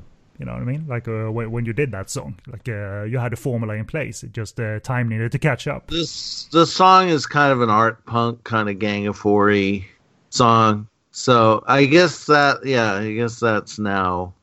I don't know about. I'll take the money regardless. I'll just regardless. Just, just, pay me and I'll fuck off. that's a good attitude to have. It's yeah. a healthy attitude to have. Yeah, I think so too. Well, uh, that, uh, that's lovely to hear. So I'm very happy to hear that. So uh, please, uh, please share when the show is on, uh, whenever it's on. Oh, I, will. say share the money then. I was like, Ken, come on, man. I need to buy some crack. right. I'll buy you all the, you know, crack. Oh, beautiful. Yeah. Very kind of you, man. It's all I wanted you'll, for Christmas. You'll never want for crack. you're, you're, gonna have to put your uh, your head on like that still from Scarface. Uh, often now that you're famous, si- si- sitting right. in front of ma- top of the world, pints, ma. Yeah. pints of uh, coke or whatever. Yes. That's awesome. That's awesome. this is what the publishing deal gets you, kids. Crazy. So, excellent. Yeah. Well, I'm very happy to hear that. That was a nice, uh, nice, uh, uh, or cheery way to end the Christmas special, I suppose. All right. Uh, but I wanted to just uh, briefly say uh, thank you for the support this year, everybody who listened, and for every, everyone who participated as co host and co producer, which you guys all did. I value your contributions uh, highly and then some, because uh, without you, there is no show. So thank you, Todd. Thank you, Tom. Thank you, Paul. Thank you, man. Yeah, thank you, Kenny. It's been a pleasure to be here, as, as per usual.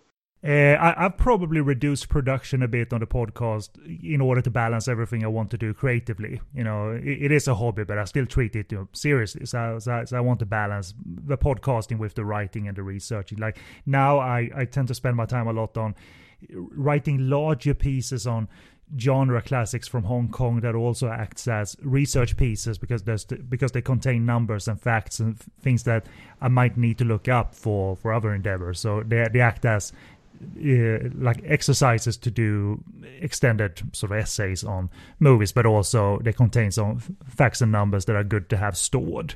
Mm. Uh, so I'm doing that, and that, that takes a while. Like I've been going through kung fu, uh, kung fu and so, uh, kung fu and swordplay classics. I've been going through oh, nice. kung fu. Yeah, I've had terrible to get rid of that. Terrible to get rid of that, honestly. That's a great idea for a movie, or not? Like Kung Flu. I, I can't be bothered to fight. I can't be bothered to fight. I got the Kung Flu. we have a guy who throws like vaccine needles, like uh, you know, throwing stars. Exactly. I can't participate in this fight. I have a doctor's note. Yeah, like, like, like that that movie is like tw- twenty minutes shorter than your regular martial arts movie because there is no end fight because the guy has kung flu. like sixty minutes, great, we're out. Again, I think you set a good example here. I mean, you know, work hard for fifteen years and you get yourself a uh, Blu-ray commentary work hard for another 15 yeah, years. Might get you, you know, a lazy disc blurb or something. You know, it's incredible. They are kids. Right. Hold on to your dreams, kids. I was disappointed that uh, that Mondo didn't press uh, a laser disc of uh, woman chasing a butterfly death. But I, can, I can tell. I can tell. Yeah, hold out. You'll get your own public access series any day now. I don't even know if they have that in Sweden. They probably do. Maybe so. Like maybe so. I'm sure there's local stations. Yeah. Um, I and also I may record shows way in advance before them being available, but it's really a, a cushion I'm comfortable with to have shows that are produced that I can put up if I'm doing something else uh, at the same yeah. time. And, yeah. and, and really, when I look at that roster of shows that are done that involves you guys, I'm, I am immensely proud of the fact that we got we, we did these and uh, had the intent of like providing background and context even for the goofiest stuff and it's really what I want to hear uh, as a listener, and that's why I produce mm. them the way I do.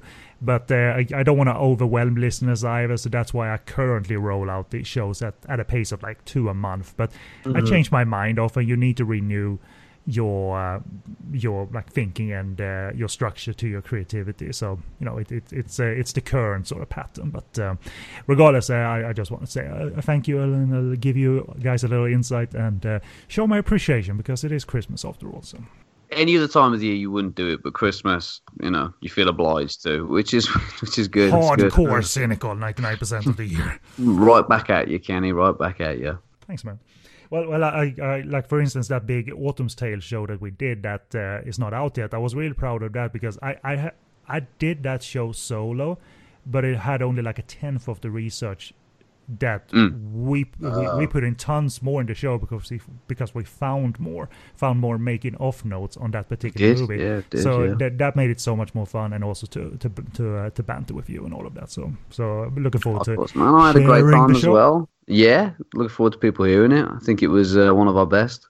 You know, on the upside of in terms of Hong Kong, if we're going to say something good about Hong Kong cinema, yeah, stay something positive. Come on, it's podcast on fire. what it. has happened this year is for some reason one company or, or two companies uh, cooperating, CN Entertainment and uh, Maya, they've started to put out catalog titles on DVD and Blu-ray and not just known titles. I mean, we got like Triumph romantic comedies like uh, Now You See Love, Now You Don't, but also we had you know obscure comedies like King of Stanley Market with Richard mm, Men Behind the Sun 2 and 3 are on Blu-ray. Wow. Oh boy. And, and someone is taking a big financial risk to put out catalog titles in, you know, better versions than uh, than prior DVD or prior VHS or VCD, obviously. And I don't know where they're getting the sort of financial balls to do this, but they're doing it. It's coming out like two or three a week. Like boom, Bride with White Hair is out, Chinese Feast, King of Stanley Market. No one's heard of that, but it's coming out. Excellent. The nerds have won. That's why. Exactly. so now we have the problem of how am I going to find time to buy all of this rather than when are they going to come out? when are they going to come out with a streaming network so I can see all of these, you know? Along That's with 10 of my other streaming network services yeah. that I overpay for. there is a martial arts network on Roku, but it's all the same old. You know, it's everything you've seen on those Wu Tang discs. You know, it's all the public domain stuff. I like to have as many streaming services as possible, so I can spend an hour on each one deciding what to watch and then not watch anything. yeah. It's, it's yes, really I, I, do that pretty often too. yeah, I think we all do. Yeah like the what was it Jerry Seinfeld said once upon a time when he talked of channel surfing. What's the deal with channel surfing? he said the last muscle of the human body that falls asleep is the button that pushes the next channel, next channel. But that now applies to streaming as well. Like next sure. selection, right. next selection. Right. Right. Uh, do, do, do you have access to El Rey Network, Todd? Because they show a lot of Shaw Brothers movies. Um, not that I know of, but I haven't really scoured you know, the available channels. So um, I may, but I don't know. I probably own all the Shaw Brothers movies that I want to see, but that might that might not be true. Well, uh, you you own the ones that matter, so you can watch Inframan as uh, many times as you Oh yes, I can watch Inframan and uh, Clan of Intrigue as many times and have watched them as many times as I want. That's Dozens. Swordsman, Holy Oh God, yes, mm. yes. When the Wi-Fi is down, yes. you're going to be set up, but yeah. set up. Uh... Exactly, exactly. Uh, well, I'll leave it to you guys. Uh, any last words uh, if we throw it to you, Todd? Anything else you want to say? Just uh, thanks for another enjoyable podcast experience, and uh, wishing everybody happy holidays. However, or whether they celebrate. That's true. That's true. Okay. Yeah. Very 2019. That was very 2019. I like that. Very PC. Uh, very yeah, well exactly. Happy Kwanzaa, happy Hanukkah, you know, shalom. Hashtag shalom. Yeah. yeah. So let's throw over to the guru, Paul Quinn. I'm going to call the guru until uh, the day you punch me in the face. I'm not comfortable with that. We're digital. I can't reach you. I'm an expert. I'm not a guru. Get it. No, no, no, no. I'm just a, a bloke that you get in touch with every now and again. Okay. Um, yeah. I happy Christmas. The one is Svengali. Oh dear God. Svengali. Nice. Oh, good use of a word. Yeah. isn't it funny when I'm a wordsmith? Isn't, isn't it funny when you want a hole to open up and swallow you. It never happens. It's really, you know. but hey, and then when you don't want one, you fall right into one. But there you go. That, right there it is. Yeah, that's the story of my life. well, I tend to walk around roadworks a lot. oh, you see, I don't look where I'm going. You see, so you know. Plus, I don't, I don't know whereabouts in the UK you are, but being in London, I you can't actually walk around roadworks because they're everywhere. Yeah, Birmingham, South so much of the same, buddy. Much of the same. Yeah, well, well. Anyway, Merry Christmas, all. It's been a lot of fun, guys. Thank you, Paul, and uh, f- yeah. for your for your enjoyable work in the uh, on what's Korean cinema on our commentary and here on the year end show. So uh, I love it all, love it all. And that obviously applies to Tom as well. And Tom has plenty to say about uh, Christmas cheer and uh, probably has some dirty jokes as well for us. So take it away, Tom. So I wrote a few things down. no, no, I just, you know, want to say thanks for inviting me on the show with two, you know, high rollers, very creative and interesting people and making me look so good in the process. Um, I really enjoy that, Ken. Cheers, man. no, yeah, appreciate being on the show. I wouldn't want to spend, you know, this time with anybody else. And uh, happy Christmas to everybody. It's been a good year, I think, for the show, and well done to all you guys and your successes, uh, onwards and upwards. Thank I think you. it's been a been a great year for all of you. Me, not so much, but there's always 2020. all right. you, you, got a full time job. Get start working on that uh, novel now. Yeah. Should get yeah. done by the end of 2020. A Brummy Tale. No one's going to read that. Uh, well, well, well. I guess we're out. So thank you guys for uh, for uh, taking us out, uh, uh, helping me end this year, and of course there, there is the. thank you for finally relieving me of my pain and suffering. pain.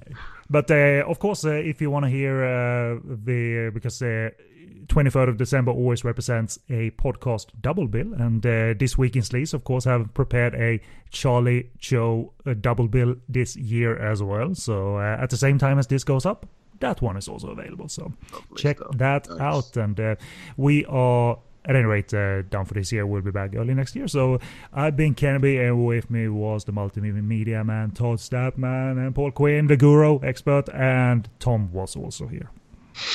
Thanks for listening, everybody. can I get a title Indeed. for next year? Please? Can we work on to call you. here to work on it, please? A, a resident I don't know. A resident Tom, a resident Brummy Tom. I don't know.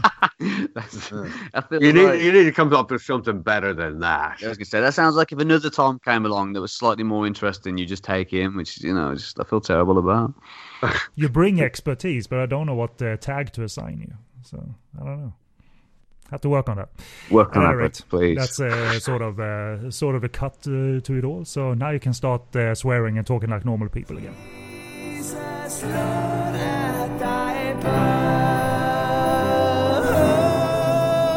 Jesus, Lord, at thy